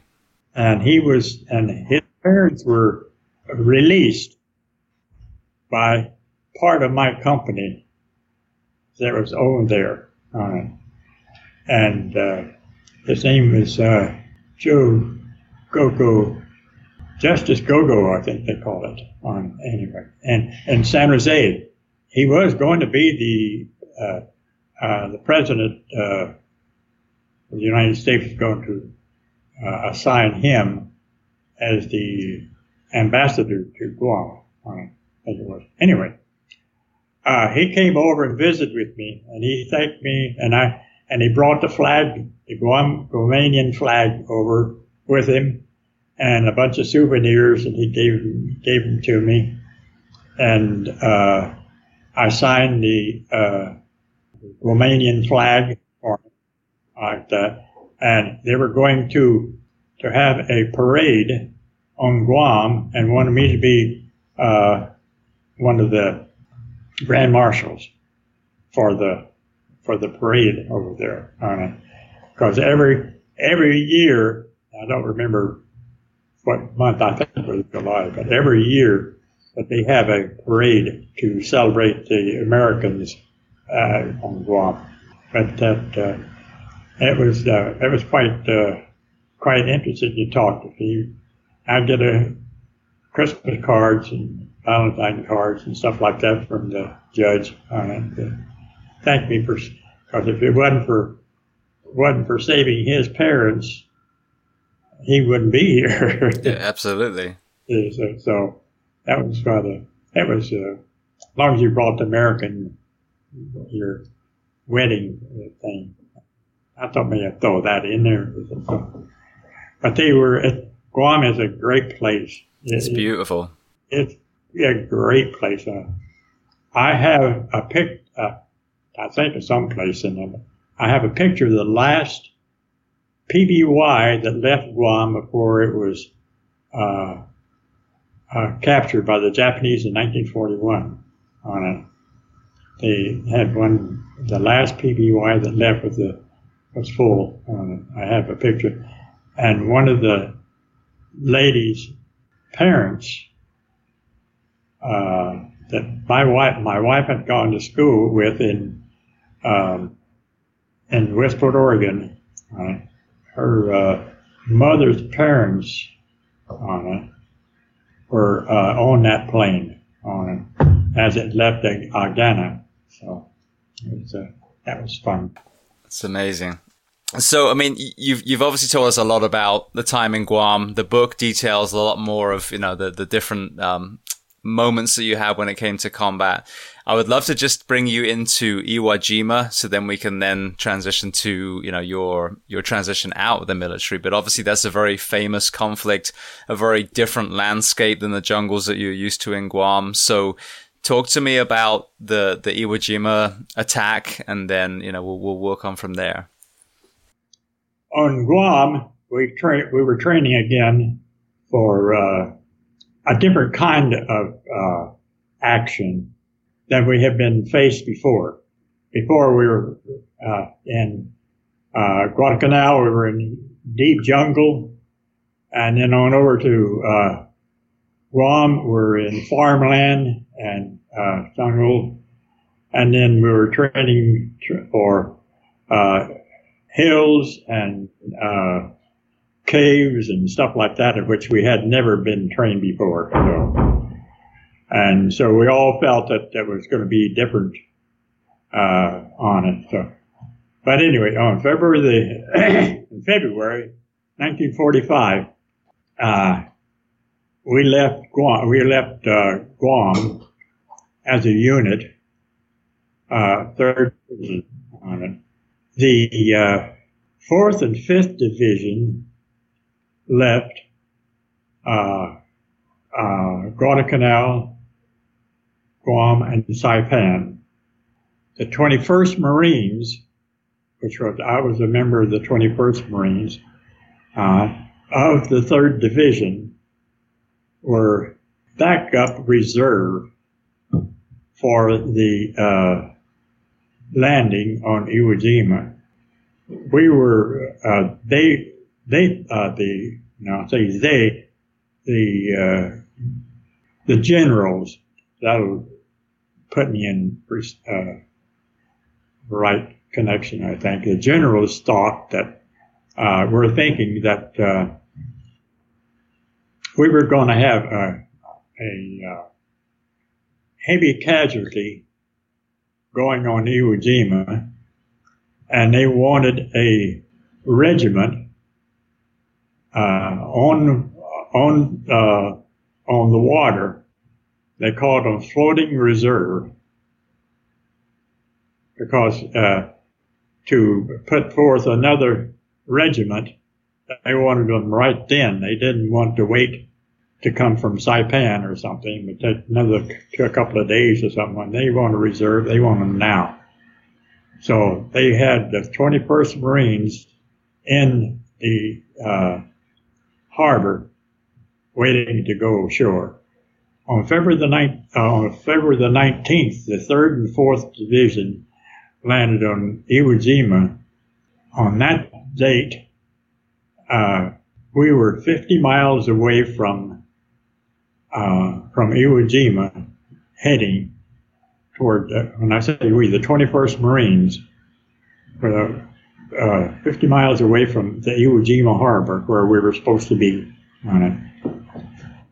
And uh, we got word aboard ship at that time that there was uh, any hardly any action at all on landing of Iwo Jima, and that uh, that the uh, they were had expected uh, heavy casualty load at that time, and, uh, and it didn't happen.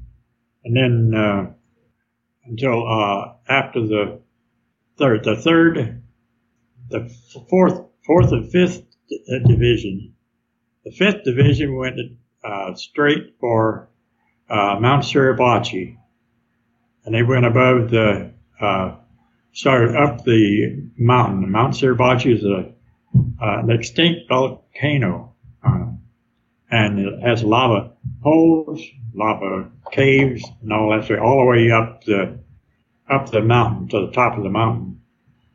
And the uh, fourth divisions were uh, uh, assigned the first airport, first airfield, which was uh, the closest one toward toward Mount Suribachi.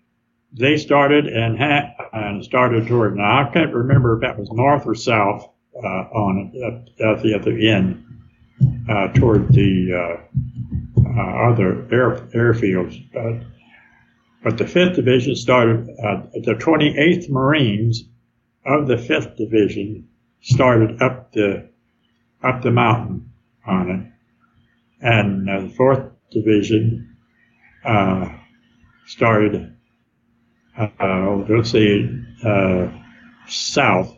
I don't know if that was the direction or not. uh, and uh, to drive the uh, Japanese from there, and that cut off the Japanese between uh, the two between the airport airfield and the Mount Suribachi.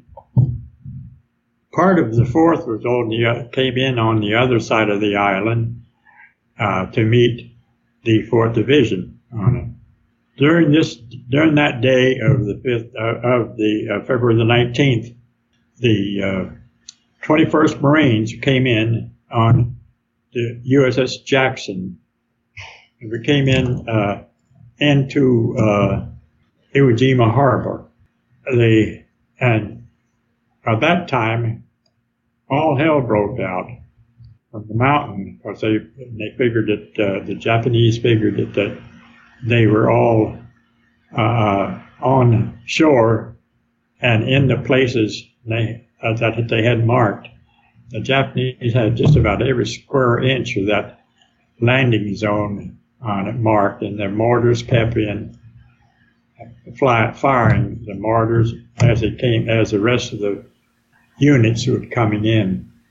Now, I'll tell you right now, the Seabees, this is the first battle that the Seabees had ever been with the landing force that came in and on the initial. Normally, the Seabees were uh, came in maybe the next day or so uh, after it had been more secured.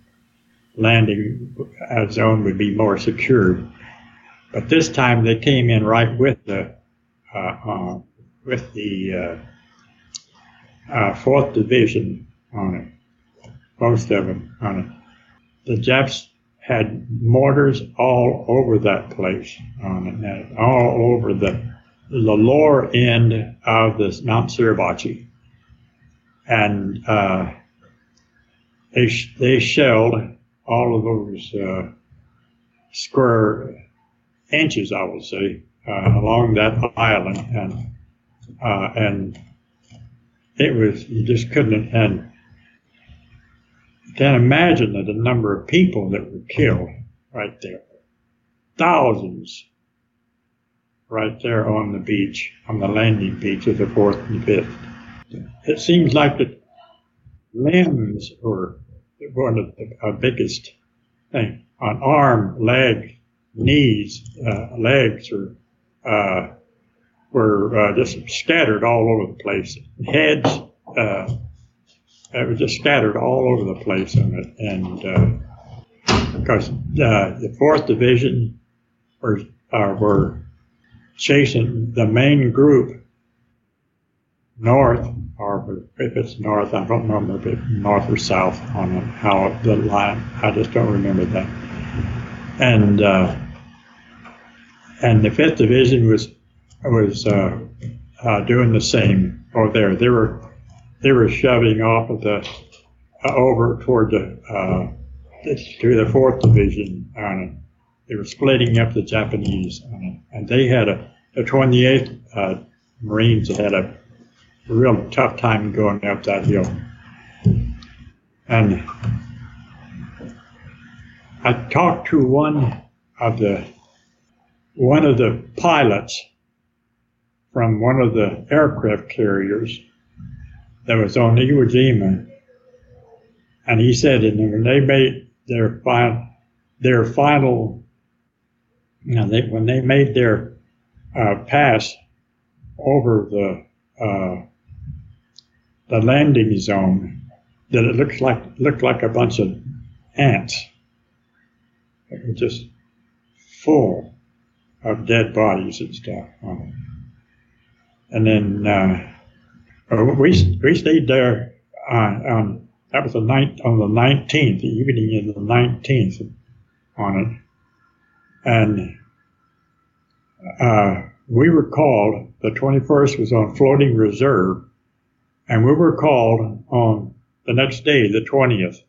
I can't remember the commander's general now. I can't remember who it was. He gave the, gave the word to uh, debark from the ship and get on your get on the uh, on the LCIs and LDCs. He gave the word to go overside. So we went over the side and climbed down the ropes onto our uh, on our perspective uh, landing barge, landing craft, and uh, started a rendezvous around the ship. Our ship was uh, USS Jackson. And we waited. And we circled our ship for six hours trying to get uh, organized to go ashore. And surf was up.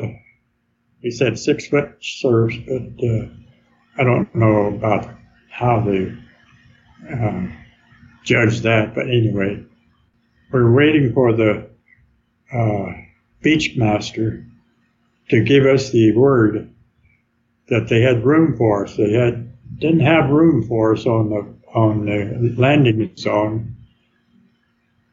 All the tanks that were disabled, all the all the uh, the uh, LCIs, landing ships, infantry were uh, uh, crashed, blown up, side had just all kinds of equipment. Uh, men were were lying around like in pieces all over. They had uh, graveyard uh, people with uh, with gunny sacks picking up the the uh, arms and legs and whatever. And uh, they said that uh, we couldn't land. The beach the beach captain told us to, that he wasn't going to allow us to land. So our general says, "Go back aboard ship." So after we've been floating around on the, on the ship, round and round and around the ship, for six hours, and it's hard to serve. And we got back, had to go back and climb up the ladder, that uh, rope ladder again, get back aboard ship. We got aboard ship on it, and that was with the 21st Marines on the tw- on the 20th. And the ship's uh, cook had sandwiches and coffee all ready for us, and we hit, and they gave us that we had no wounded or anything coming back aboard ship. We were full force for the 20th, on the tw- night of the 20th. Morning of the 21st, we had, uh, we got the word to debark from the ship again. So, uh, we got off, uh, got off the ship, and uh, headed in toward the night uh, on it. And me and my crew were on a Amtrac on it, and we came in and we landed uh, on on part of the Yellow Beach on it, and uh, right by the oh I can remember that name. Uh, uh, hmm, well, it's where the Japanese shipped out their uh, uh, their salt and stuff off of the island on it, and uh, it, it's anyway. I, I never can remember that name of that uh, uh, that harbor.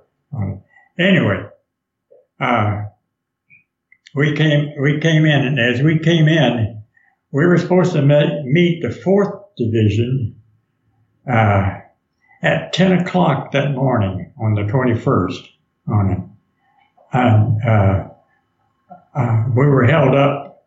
Uh, the fourth division had pushed the Japanese off of uh, off of airfield number one and pushed them I'm, I'm going to get south or north. I'm going to push them away from it toward the other end of the island. I'll put because I can't remember the just the des, the de, uh, direction. We hit the beach and uh, uh, crawled, uh, and the Amtrac crawled up on the beach about uh, 20, I would say about 20 yards, and like that, and the uh, and we got uh, oh, they opened fire on us uh, from the uh, rock quarry, quarry there, and uh, machine gun uh, on us as well as the rest of them on like that, and uh, we jumped off of the the Amtrac and we had seven men at that time, and I lost I lost two of them. Me, uh, me and my uh, other guys went off on one side of the on the port side, and uh, and two of my men got off on the starboard side with their bunch on it, and and the starboard side had that's where the I forgot that name again. Get that fast. Uh, anyway, a machine gun was stationed was up there and killed two of my guys there on it, as was as more of them. And we lost uh, a lot of men coming in on that particular uh, area on it, and uh, we were pinned down as we came in on uh, the fourth division. At that time, had uh, gone clear through uh, airfield number one, and we're we're waiting at the beginning of of uh, uh, of the on the morning of the 21st. That's when we were supposed to meet the the uh, um, the fourth division and uh, relieve them because they had been fighting uh, for two days. The 19th and 20th. And, uh, so, and, but we couldn't make it uh, uh, because we were held down as well on it. And we were supposed to be there at 10 o'clock. Well, we couldn't make it on it. We stayed there that night, uh, in that area and we, we found them mopped up. There was, uh, machine guns at the quarry. I remember that now at the rock quarry, and uh, we were supposed to meet them then the following day, and uh, we got pinned down on it. Well, uh, it so happened that the fourth division had been waiting for us at the beginning of airfield number two, and that's where we were supposed to relieve them on it. Uh, someone told a runner or a radio or what told the uh, commanding officer of the fourth division that over on by uh, near one that the uh, the Japanese were forming in airfield number two and was working their way around uh, between us and the fourth division. The 21st Marines regiment was was on by the rock quarry there by the beach, and, and uh, the Japanese were going work around and come in behind the fourth division. Well, it sure it happened that uh, uh, they didn't realize that we were coming in from the from the beach at that time, and but the Japs were trying to sneak in behind the fourth division, and they couldn't make it because when we were when they came up between us, then we pinned them down. So now we had a whole bunch of Japs between us, and uh, so they did. Yeah, the Fourth Division just turned around and started shooting them, and we shot them from behind. So we wiped the the whole bunch out right there at the beginning on it. we finally went up to, got them, we went to, uh, uh, through, met the 4th Division at the beginning of the airfield number two on it. We fought, uh, we, we went through them on it and left them at the beginning of airfield and we, and the 21st Marine started, regiment started, uh, and to take airfield number two. Well, all those Japanese that they had chased from airfield number two, which was right down by the Mount Suribachi, uh, they were all uh, all holed up there on airfield number two, and we ran into them like that. And we had one hell of a fight there. And they turned the uh, mortars that were on wheels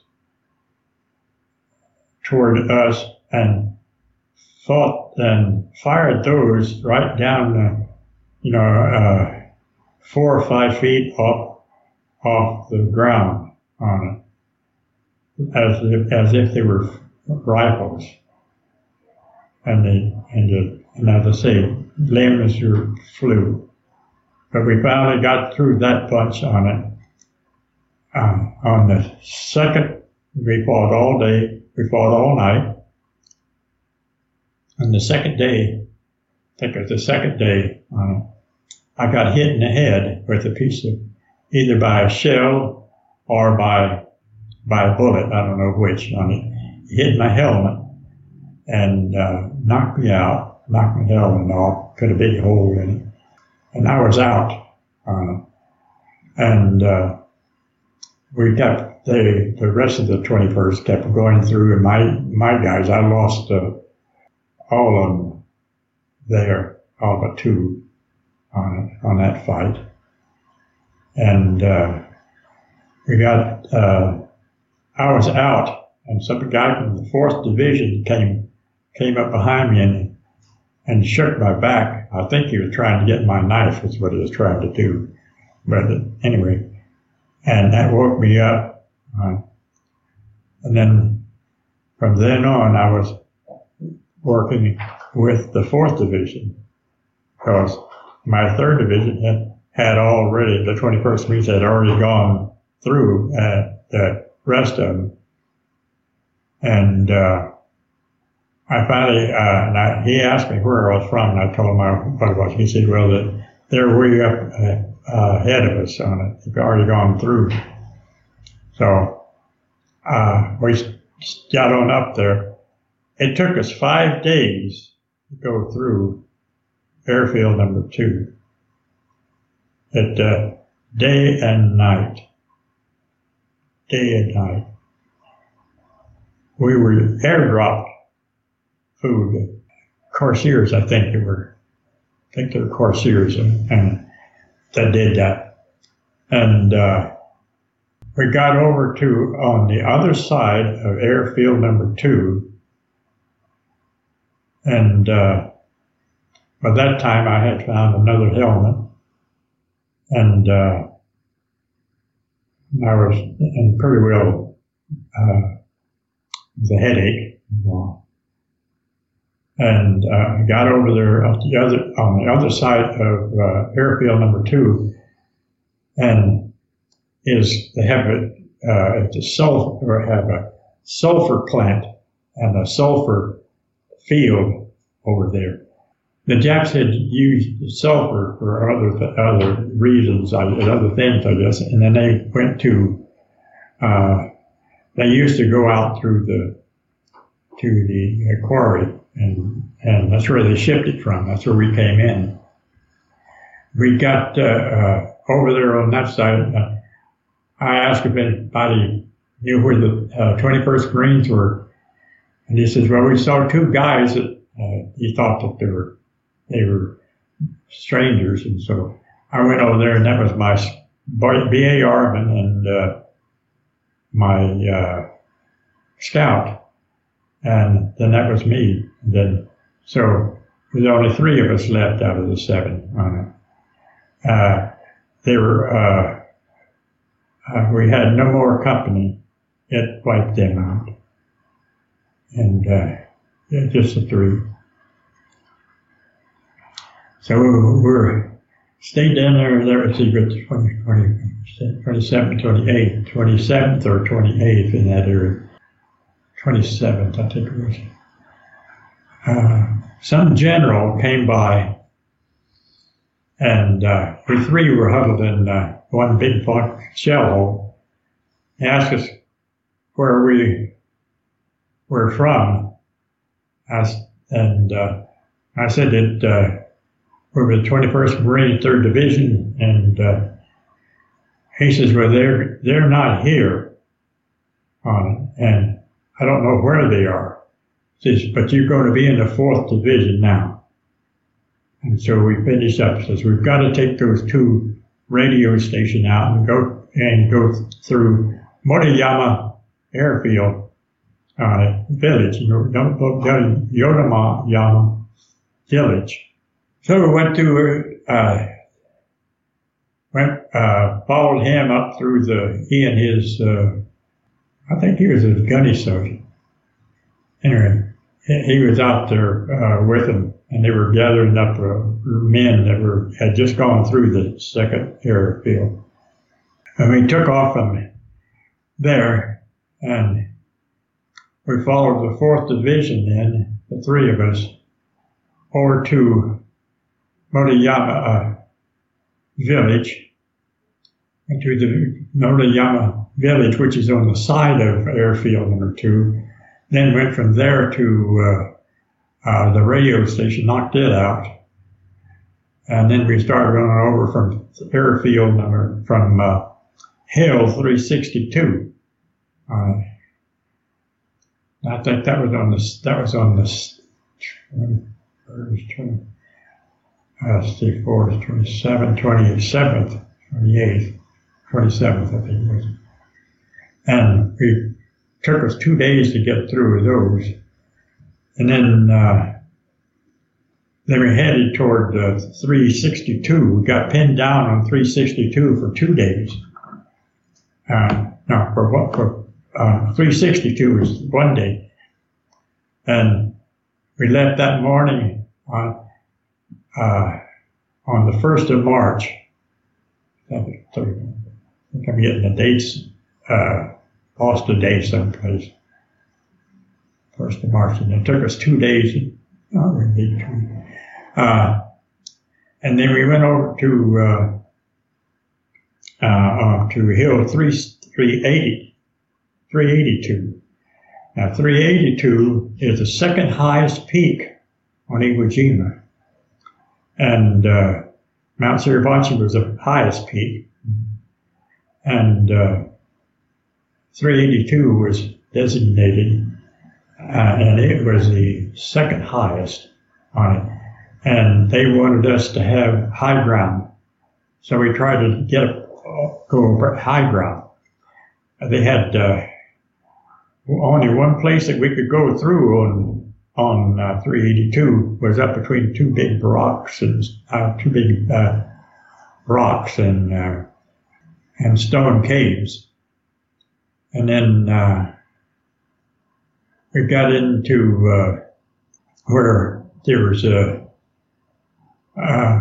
we'd get up up up over started to go over the hill, and then the Japanese would had two pillboxes up there, and they were knocking us down every time on them, and uh, with hand grenades and and mortars. Go up and they'd pull us, knocked us down again, and we'd go back down and reorganize and go up again. And we kept that up for two days. And finally, on March the 3rd, they sent us up, and they used my scout as the first one. He was the first one to go up over the hill between these two big rocks that we were, that's how we were going to take it. And uh, he went up over the hill, went up over the hill, and got got up there and looked around, and he went on down. Then I followed the scout, and uh, I got up there on top of the hill. I looked around like that, and then the damn machine gun opened up from the from the shell, uh, one of the pillboxes. It sprayed my chest. So that was a Nambu 25. Sprayed my chest and arm. And I fell down and then I was bleeding like a stuck pig. And uh,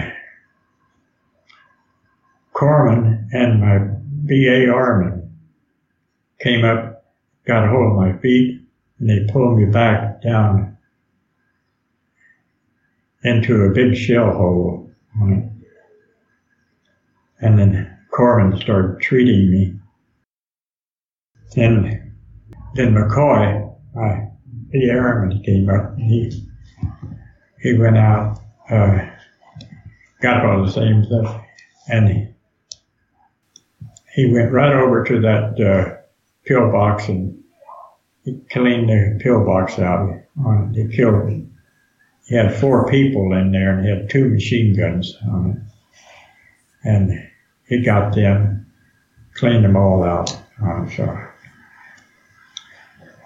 I was in the shell hole. They were still operating, uh, not operating, they were still uh, uh, fixing me up. And then pretty soon, uh, McCoy came down and he was bleeding all over his back on it. They threw a hand grenade right behind him and it blew up and blew in the rocks and stuff and the, the pieces of, of shell and, and rock, stones went all through his back uh. He was just peckered with holes all through his, through his back and you were bleeding. Uh, and came down the shell hole with me. And I stayed there. The corpsman had put put a tag on me with what I was where I was shot and what I was doing there and what treatment he did, and he put that all on a on a tag, and he pinned it to my blouse, upper blouse by my neck. And pretty soon the machine, the uh, mortars started falling in the shell hole where we were on it. And he says, "Can you walk right?" I says, I said, sure the hell can. He says, well, let's go. He says, we couldn't get anybody, any stretcher bearers up there because it was, it was too dangerous right then at that time. Uh, they were shooting one out of the stretcher bearers and then, uh, they wouldn't, ha- wouldn't have anybody to carry you anyway. So we started, we started back. And, uh, I have, uh, I grabbed hold of his arm and he grabbed, uh, and, uh, he gave one of the guys his, uh, uh, his BAR, because they didn't want to take that kind of firepower away from the front. He got the BAR, and I gave my my rifle to, uh, I think it was, uh, to, to him for protection. So we started walking back and we were about, about a mile and a half, maybe a mile from, uh, from the, uh, beach where we were to be evacuated off of the, off the island. We were walking together along along the side of airfield number two. And the guys were still walk, mopping up there little, and a B-29 came down. We're just trying to land right there on it. And both those son of bitches are big when they're, you know, 15, 20 feet off the ground. They are big. And he was looking for a place to land, but there was just no, no place to land there on, on number two. So he kept on going and he got into an airfield number one. Number one was, by that time, the Seabees had finished their tractor work and had been cleaning up uh, a good landing site, site for, and uh, the Corsairs uh, and uh, fighter planes had landed down or there already and uh, had a good uh, uh, laying field. I knew that was they could land it there pretty good. So the the B twenty nine the, the Corsairs took off and uh, for another run someplace, and then uh, the B-29 came in and landed. And I think I was the first B-29 to land on able, and that was uh, that's what we were fighting for. We were fighting to get those those fields clear enough so that they could, so that the fighters could uh, escort the 29s when they were flying over to to Japan and uh, bombed them. So they were using the the airfields already for that purpose and saving them. So I stayed with McCoy there. Uh, when we got over to airfield number one, the uh, uh the evacuation for the wounded were just off to the side of airfield number one. And uh, they were waiting for pickup from uh, uh, different kinds of transportation going out to the hospital ships. They stayed on the hospital. They stayed there. On, I I stayed there with McCoy. On I was laying on my stomach, and he was I was laying on my back and he was laying on his stomach on.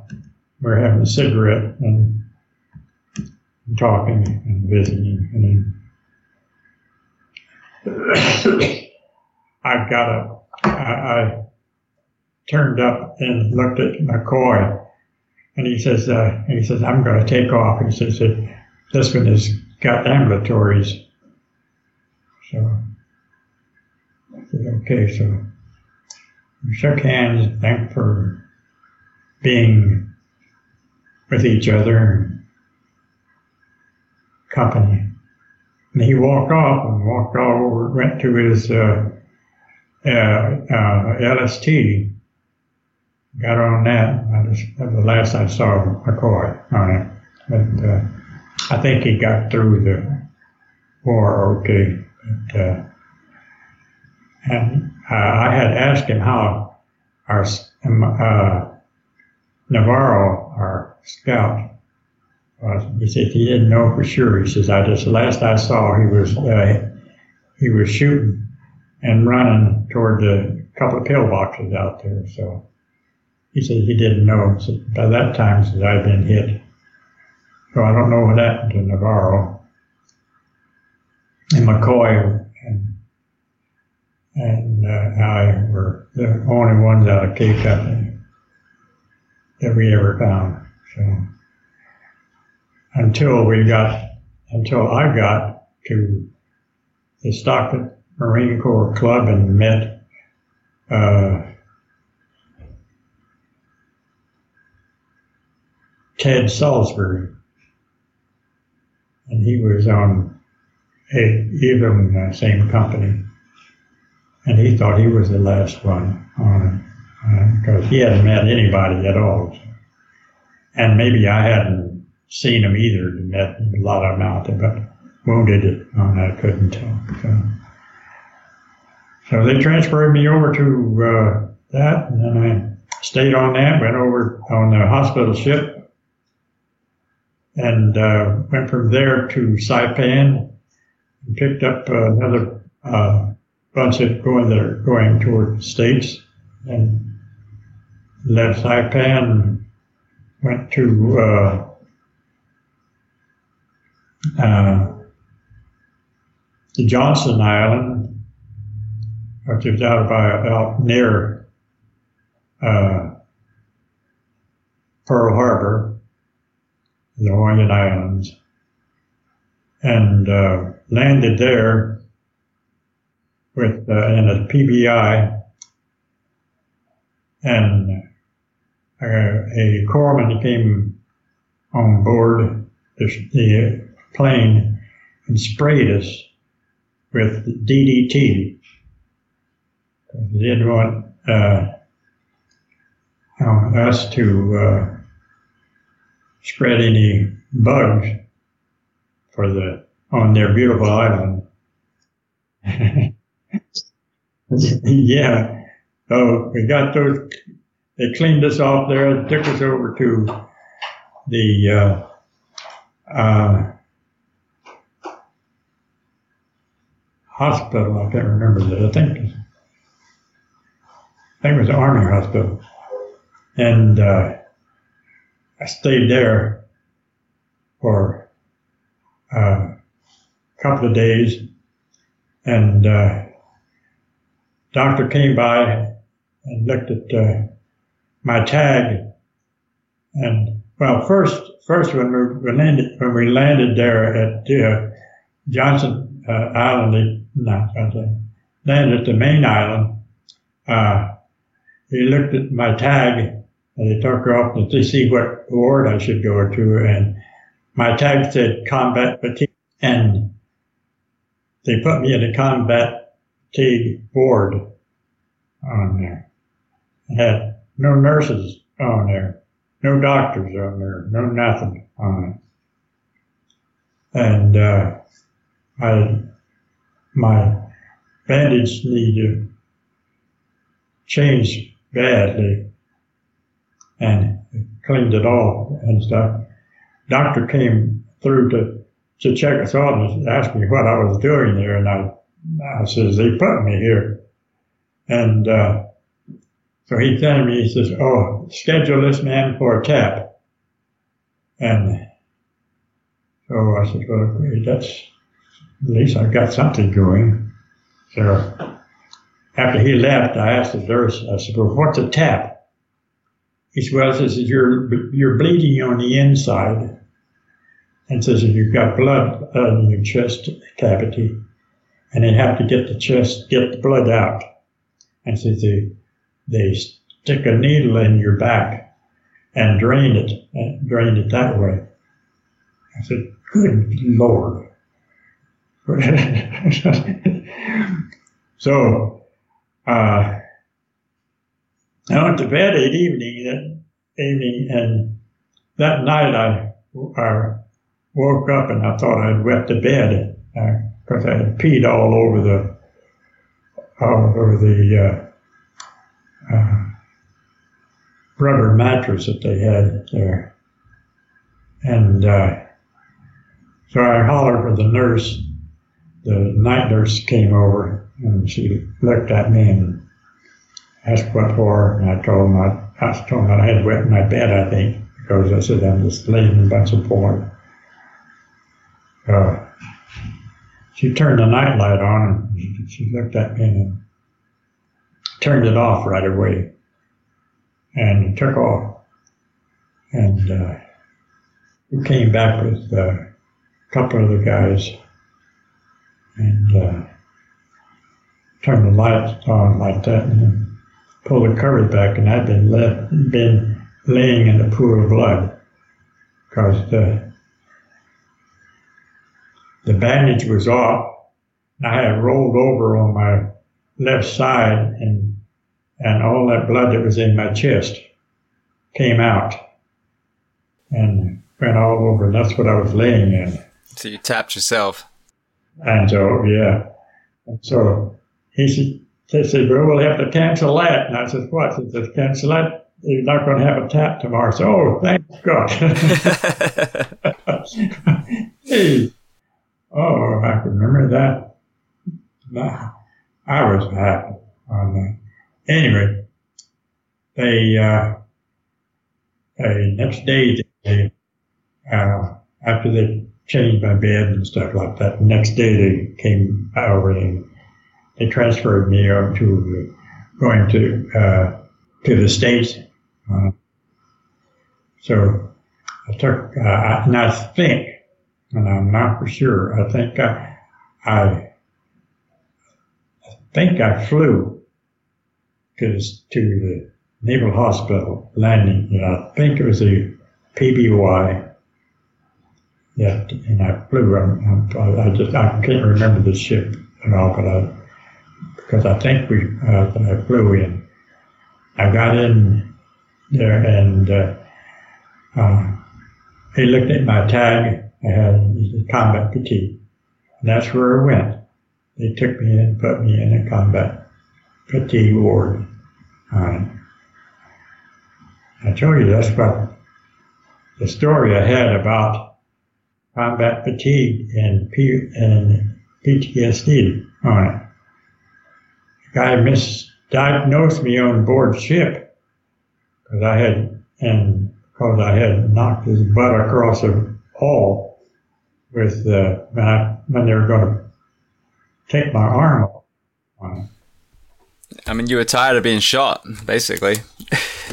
oh, anyway, that's where I got to put it first on it, and uh, and it's got it still got my it's it's in my records on it that uh, it's combat fatigue on on the thing. I didn't say anything about my wounds at that time at all. Right. So, was, uh, anyway, uh, I got into San Diego Hospital, and I stayed there for a month. I think it was about a month. Then I got shipped home. had a few incidents in in the hospital, but uh, minor. And that got me home. I flew home. I got up from San Diego. I uh, hitched a ride uh, or, oh, uh, little side. I had met my wife, my coming wife, honey, uh, in Astoria, Oregon, when I was stationed at Kentucky Point. That's where I had met her. And uh, and her sister had married a Navy guy, and they were stationed in San Diego.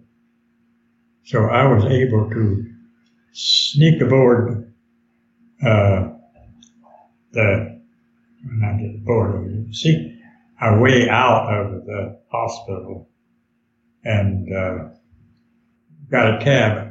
And went over and met my future wife and her sister and her husband, and stayed there that afternoon and the evening, and then the first thing in the morning, well, I snuck back into the the uh, hospital,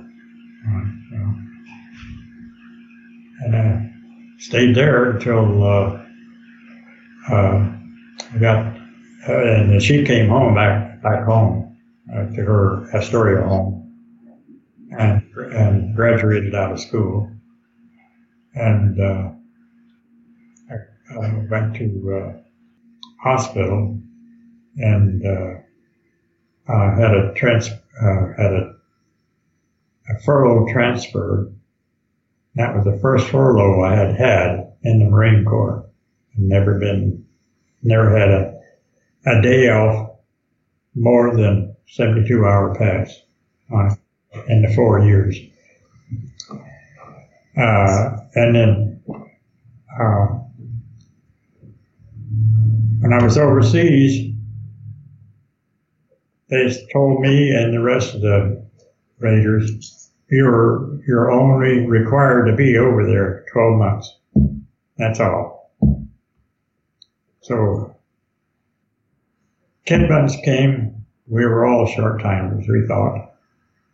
But uh, Marine Corps didn't think that. They said, no, it's going to be a year and a half before you didn't go home. Maybe a year and a half, no, it's duration. So we never did get a chance to get out of off of there due to the turnover. Anyway, I got I got home on a leave transfer, and uh, they had asked me where I wanted to go for my last six months of the service, and I said I wanted to go. I wanted to be a drill instructor at Parris Island. Well, that's the closest to Arkansas that I can get. So, so I caught a a uh, train, I think it was, to uh, Kansas City. I think that's, I think that's where it was. And then, uh, no, just the opposite. I got a, I got a, I got one from from San Diego to Kansas City on a plane. I sat on boxes to get out as a military plane. And, uh, and I got a, uh, in, uh, Kansas City, then I took a, a, a, train down to Arkansas, met the folks, and I stayed there until I was ready for my leave to be up. I transferred, then I transferred over to uh, uh, to Parris Island as a drill instructor until I discharged. So what? I, am sorry, Frank. I didn't mean to interrupt. I was just going to say, what what was it like? Because up to that point, you'd seen fierce fighting. You'd seen what Lieutenant Colonel Dave, Dave Grossman talks about as the most traumatic version of combat, which is the extremely close bayonet, you know, knife fighting that you obviously encountered several times. So how did you handle the physically your transition as far as your wounds, but also mentally? I mean, you end up writing a book about, you know, touching on PTSD. What was that journey like for you mentally after being in the South Pacific, literally fighting for your life for multiple years? Well, uh, I got when I got uh, I was I was put into the uh, PTSD or combat ward on it. I was put into that on it, and uh, I didn't have regular medical care because if I wanted something, my bandage changed, I had to go someplace else to get it. Uh, and in that when my time came to discharge uh, like that, a different guy in the PTSD ward was in charge of it. And he released me without conferring to the medical doctor. The medical doctor had, uh, and I had uh, what they called a proud flesh sticking out of my chest, about an inch long, and my my wounds were trying to heal, and my muscle was sticking out, and they referred to it as proud flesh. Um, but the, the one doctor didn't tell, ask the other doctor or get a release from him. So they released me. And so I took off. And then when I, uh, I took off and I still had my bandage on, I still had this muscle sticking out of my chest? I got there uh, in uh, Arkansas and my dad worked on at, uh, he was a supervisor of the, of the crew that worked on uh, poison gas facilities. And uh, when I got there in uh, in Arkansas, then of course I went home. And Dad was all uh, he was all uh, wanting to know what happened and where'd you go and what'd you do? You kill anybody and all that stuff. And Mother was different different kind of a meeting. Anyway, I showed him my uh, my chest, and so he peeled off the bandage off my chest And Here's this damn piece of muscle sticking out about an inch on it. Boy, he was about ready to blow. Uh, he was so mad at the, at the Navy doctors for letting him go like that. And then, uh, so he called up the medical doctor on the baby and told him the story. And they took me over to the uh, to the medical ward at the Army Hospital there, uh, and uh, uh, put me into the ward there and asked what it was uh, that I was wanted for. Um, the dad explained to her that I had just been released from the medical doctor, uh, from the PTSD doctor, and all that kind of stuff. Anyway, he says, well, he looked at it and he says, well, this has to go. We have to take that off. So he just uh, said, go in there and disrobe. Says, and, and they told the nurse, to prep him up. So they took me right in and uh, and froze the part that they were going to cut off. And then they cut that out on and redid it him. And he was pissed. he couldn't believe that there, uh, uh, they let someone out with a war wound that wasn't even healed yet on it. Well, again, the reason was I was in a PTSD ward and he didn't confer with the medical ward. He had permission from one, not, not the other, and that's why. And I took it because I wanted to get out of there. As I said, my dad was a bugler, and he was a member of the Drum and Bugle Corps, and I knew drums, so I joined the Drum and Bugle Corps with him it and he and I used to march in the military parade together. Uh, I'd play drums and he'd play the bugle. And he was the most happy man on earth uh, to have his son home, of course, and then the, being able to be out there and, and play with uh, in a band with him. So. But he reacted that way. My mother was mad, of course, and she, was, she did want to look at the wounds for a while, and she did. And, uh, I had uh, two holes in my my chest. My clavicle was cracked on and above my my uh, my arm, but above my uh, lungs on and uh, went out through my uh, chest and went through my muscle in my left arm, and they were going to uh, uh, amputate my left arm. That's what made me mad aboard ship. But I had been massaged on my arm and shoulder for a long time from uh, a, a, little uh, uh, woman, uh, Marine nurse, corpsman type of hospital and she massaged around my arms and shoulders. And she said she he what it was is that, that it was my arm muscles and nerves were trauma, still in trauma. And uh, therefore you couldn't, so all I could do was just raise my wrist up and that's it. So, but, uh, but I got home. So it didn't, PTSD didn't set in uh, till after we were married. Um, and uh, it, uh, for some reason, I don't know what shook it off. Uh,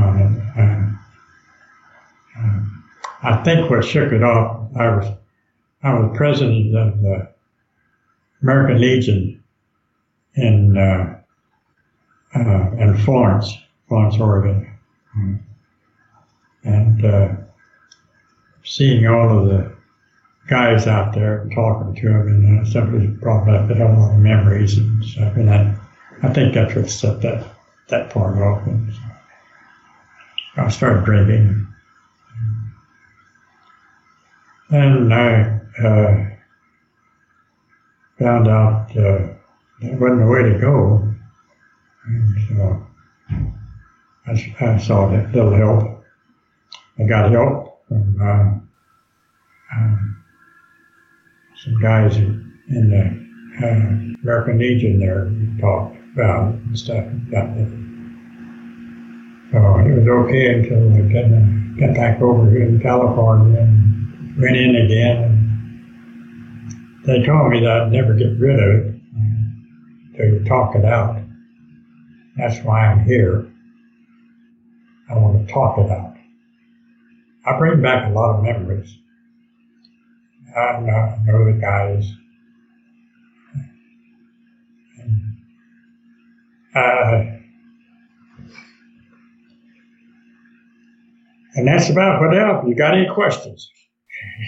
no, sir. Well, I mean, firstly, I want to thank you for for telling the story and, and the fact that you're moved, the fact that you're you know, emotional about this is exactly what these conversations should be about. Because my generation, I, it's it's such a bizarre thing. Your generation is what we call the the greatest generation, you know, and you saw and did so much that no one should ever have to see or have to do.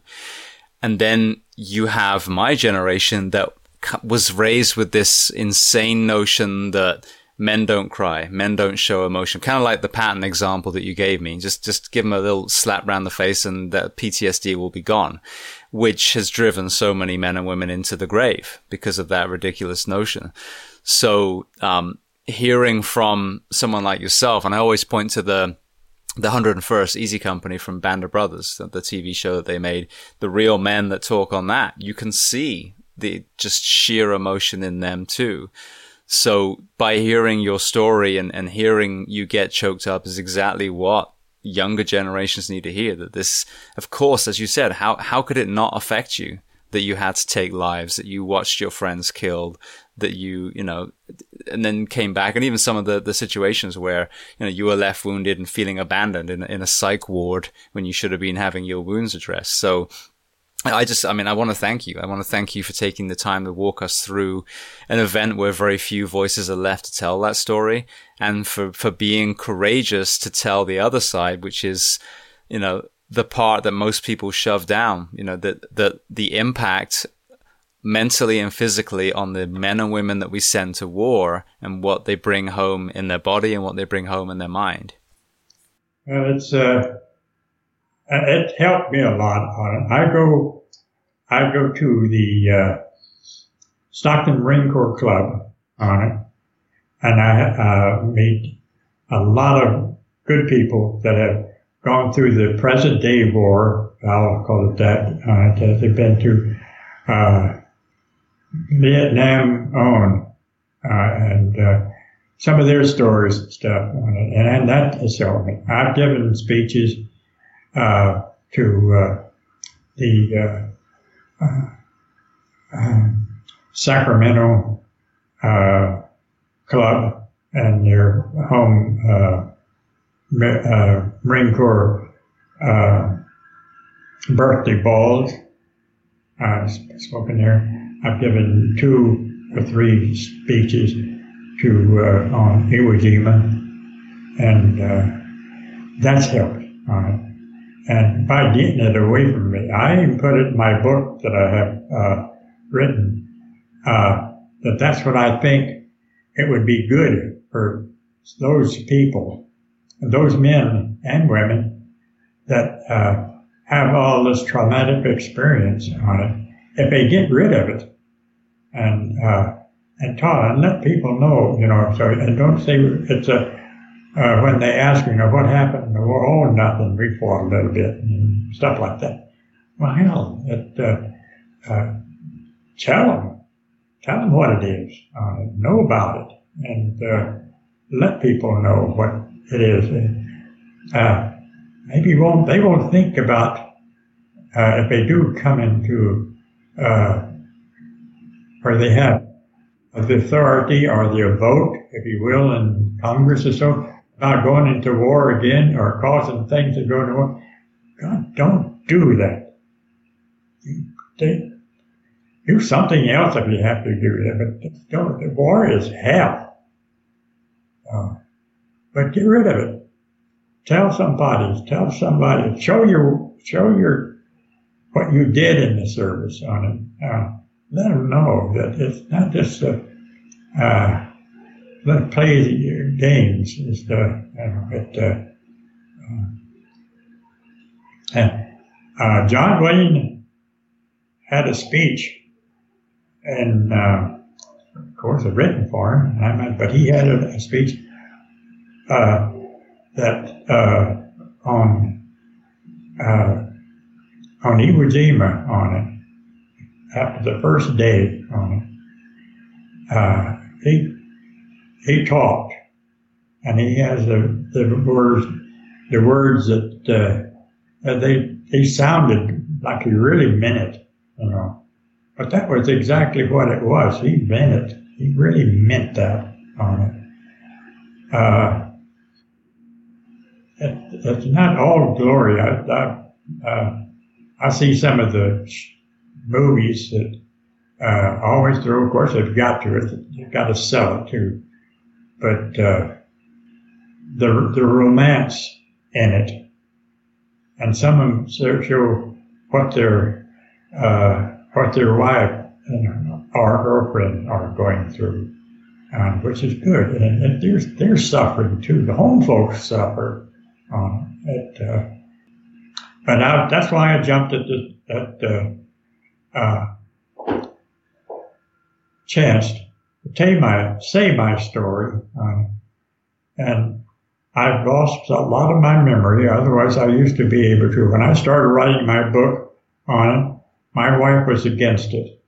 And then because I had referrals, I had uh, things that I had to look up. I had to look up the names and uh, of ships. I was on 11 different ships overseas, uh, going to and from uh, different islands, uh, both uh, for for combat or for just being transferred on it. And that's a lot of ships. That is. yeah, and I got the one, one, one submarine and a whole bunch of ships. So but uh, uh, and it's an adventure for a young kid. That's an adventure. It's a great, and uh, and I realize that, and and I realize that I I'm 96 years old now. Uh, my memory is getting a little short, uh, uh, and I know that people, and there's not much of us left. Um, a 90, not much left of 96 year old, fight or no fight. But, uh, and I know that they, uh, uh, my wife asked me about, well, why do you want to go to there? Uh, what do you want to do there? Uh, I said, I want to be there. I said, just to give some of these little four and five year old kids an opportunity just to shake hands with someone that has been in the fight that I have been into. And it's it's good. And as old as I am, I'm, I'm a grandfather to a lot of them. But I'm not. There is a man that I bum around with on these different occasions on it uh, uh, in uh, in Stockton.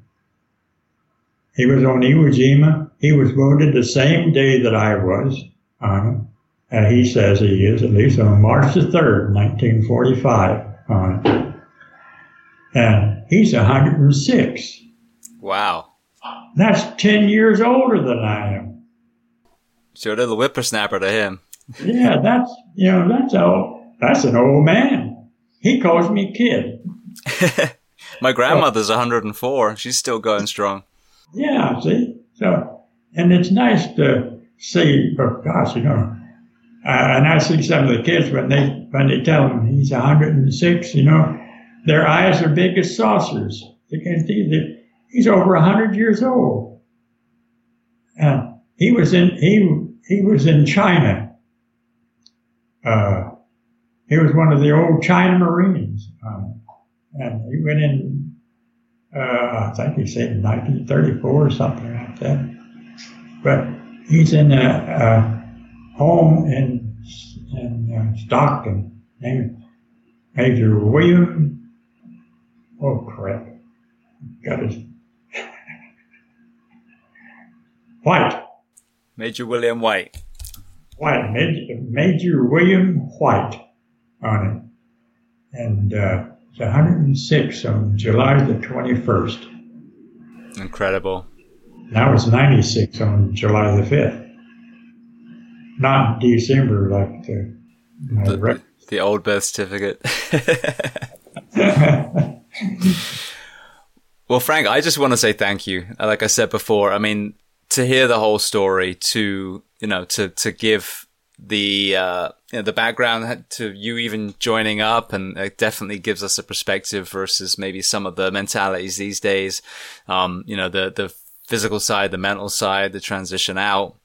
It's been an incredible conversation. Um, you did write a book. Well, uh, my I wrote a uh, a book last year or or year, uh, last year, I think it was 2019 on it.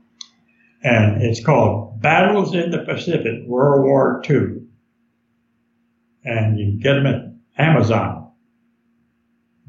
And uh, uh, they print them up and they have a real good uh, uh, report on that. It has a uh, story that about what uh, I did in those times. It has a little romance in it because that's when I met my wife on it. I was married for 74 years on it. And that was her first date and my first date on it. Amazing. So it, it, it, it lasted a long time. So it, uh, and I'd like more people to buy it, ready to kind of get an idea and have it in their uh, their book reading on it if uh, they possibly can. And it also details a lot of the stories that I just uh, detailed. And so, but I Absolutely. know it's good. Yeah, well, so just for everyone listening, I, mean, I, I read it. I got it on the, I got it the Kindle, which is the one you get on the computer just because of time. I think it was going to take a couple of weeks to ship. But, um, I mean, it is. How often do you get to read you know a story like that. And, and there's a lot of detail in some of the conflicts and um, battles that you had and the wounds and you know, that we didn't even really get to touch on which is good. I mean i don't want to tell the whole book on this conversation either. So i highly recommend it. And again you know, if we want to support someone from that generation we want to keep the story alive then i hope people listening will go online and get it. So it was uh, battles in the pacific world war ii my personal war causing ptsd so for everyone looking for the what they call it, I think the subtitle or whatever it is. My name right beside because there's several books on the market that go by the name of World War II. Yes. Battle in the Pacific. And uh, the, the, Battle in the Pacific, uh, World War II, Frank Wright. And yep. that goes right to it. Absolutely. Well, I just want to say again, thank you. Thank you so much for coming on today. We've been talking for almost three and a half hours now. So oh, I know you you told Chris you weren't you weren't sure if you're going to be able to fill 90 minutes. uh, he says, you know, it might be an hour. Uh, it might be. No, sometimes it'll go two hours. I said, I don't know if I can make that. well, you smashed it, so. I don't think I can do that. You know. And, uh, thank you, Chris. You're welcome. You're welcome. My honor. My honor to listen to your story. yeah, so it's good. It's it was nice to get it out. You know, that's why you know, I, uh, I have to get it out, and, uh, and this is this is my avenue to get it out. Too. Thank you very much, Chris and. Thank you very much.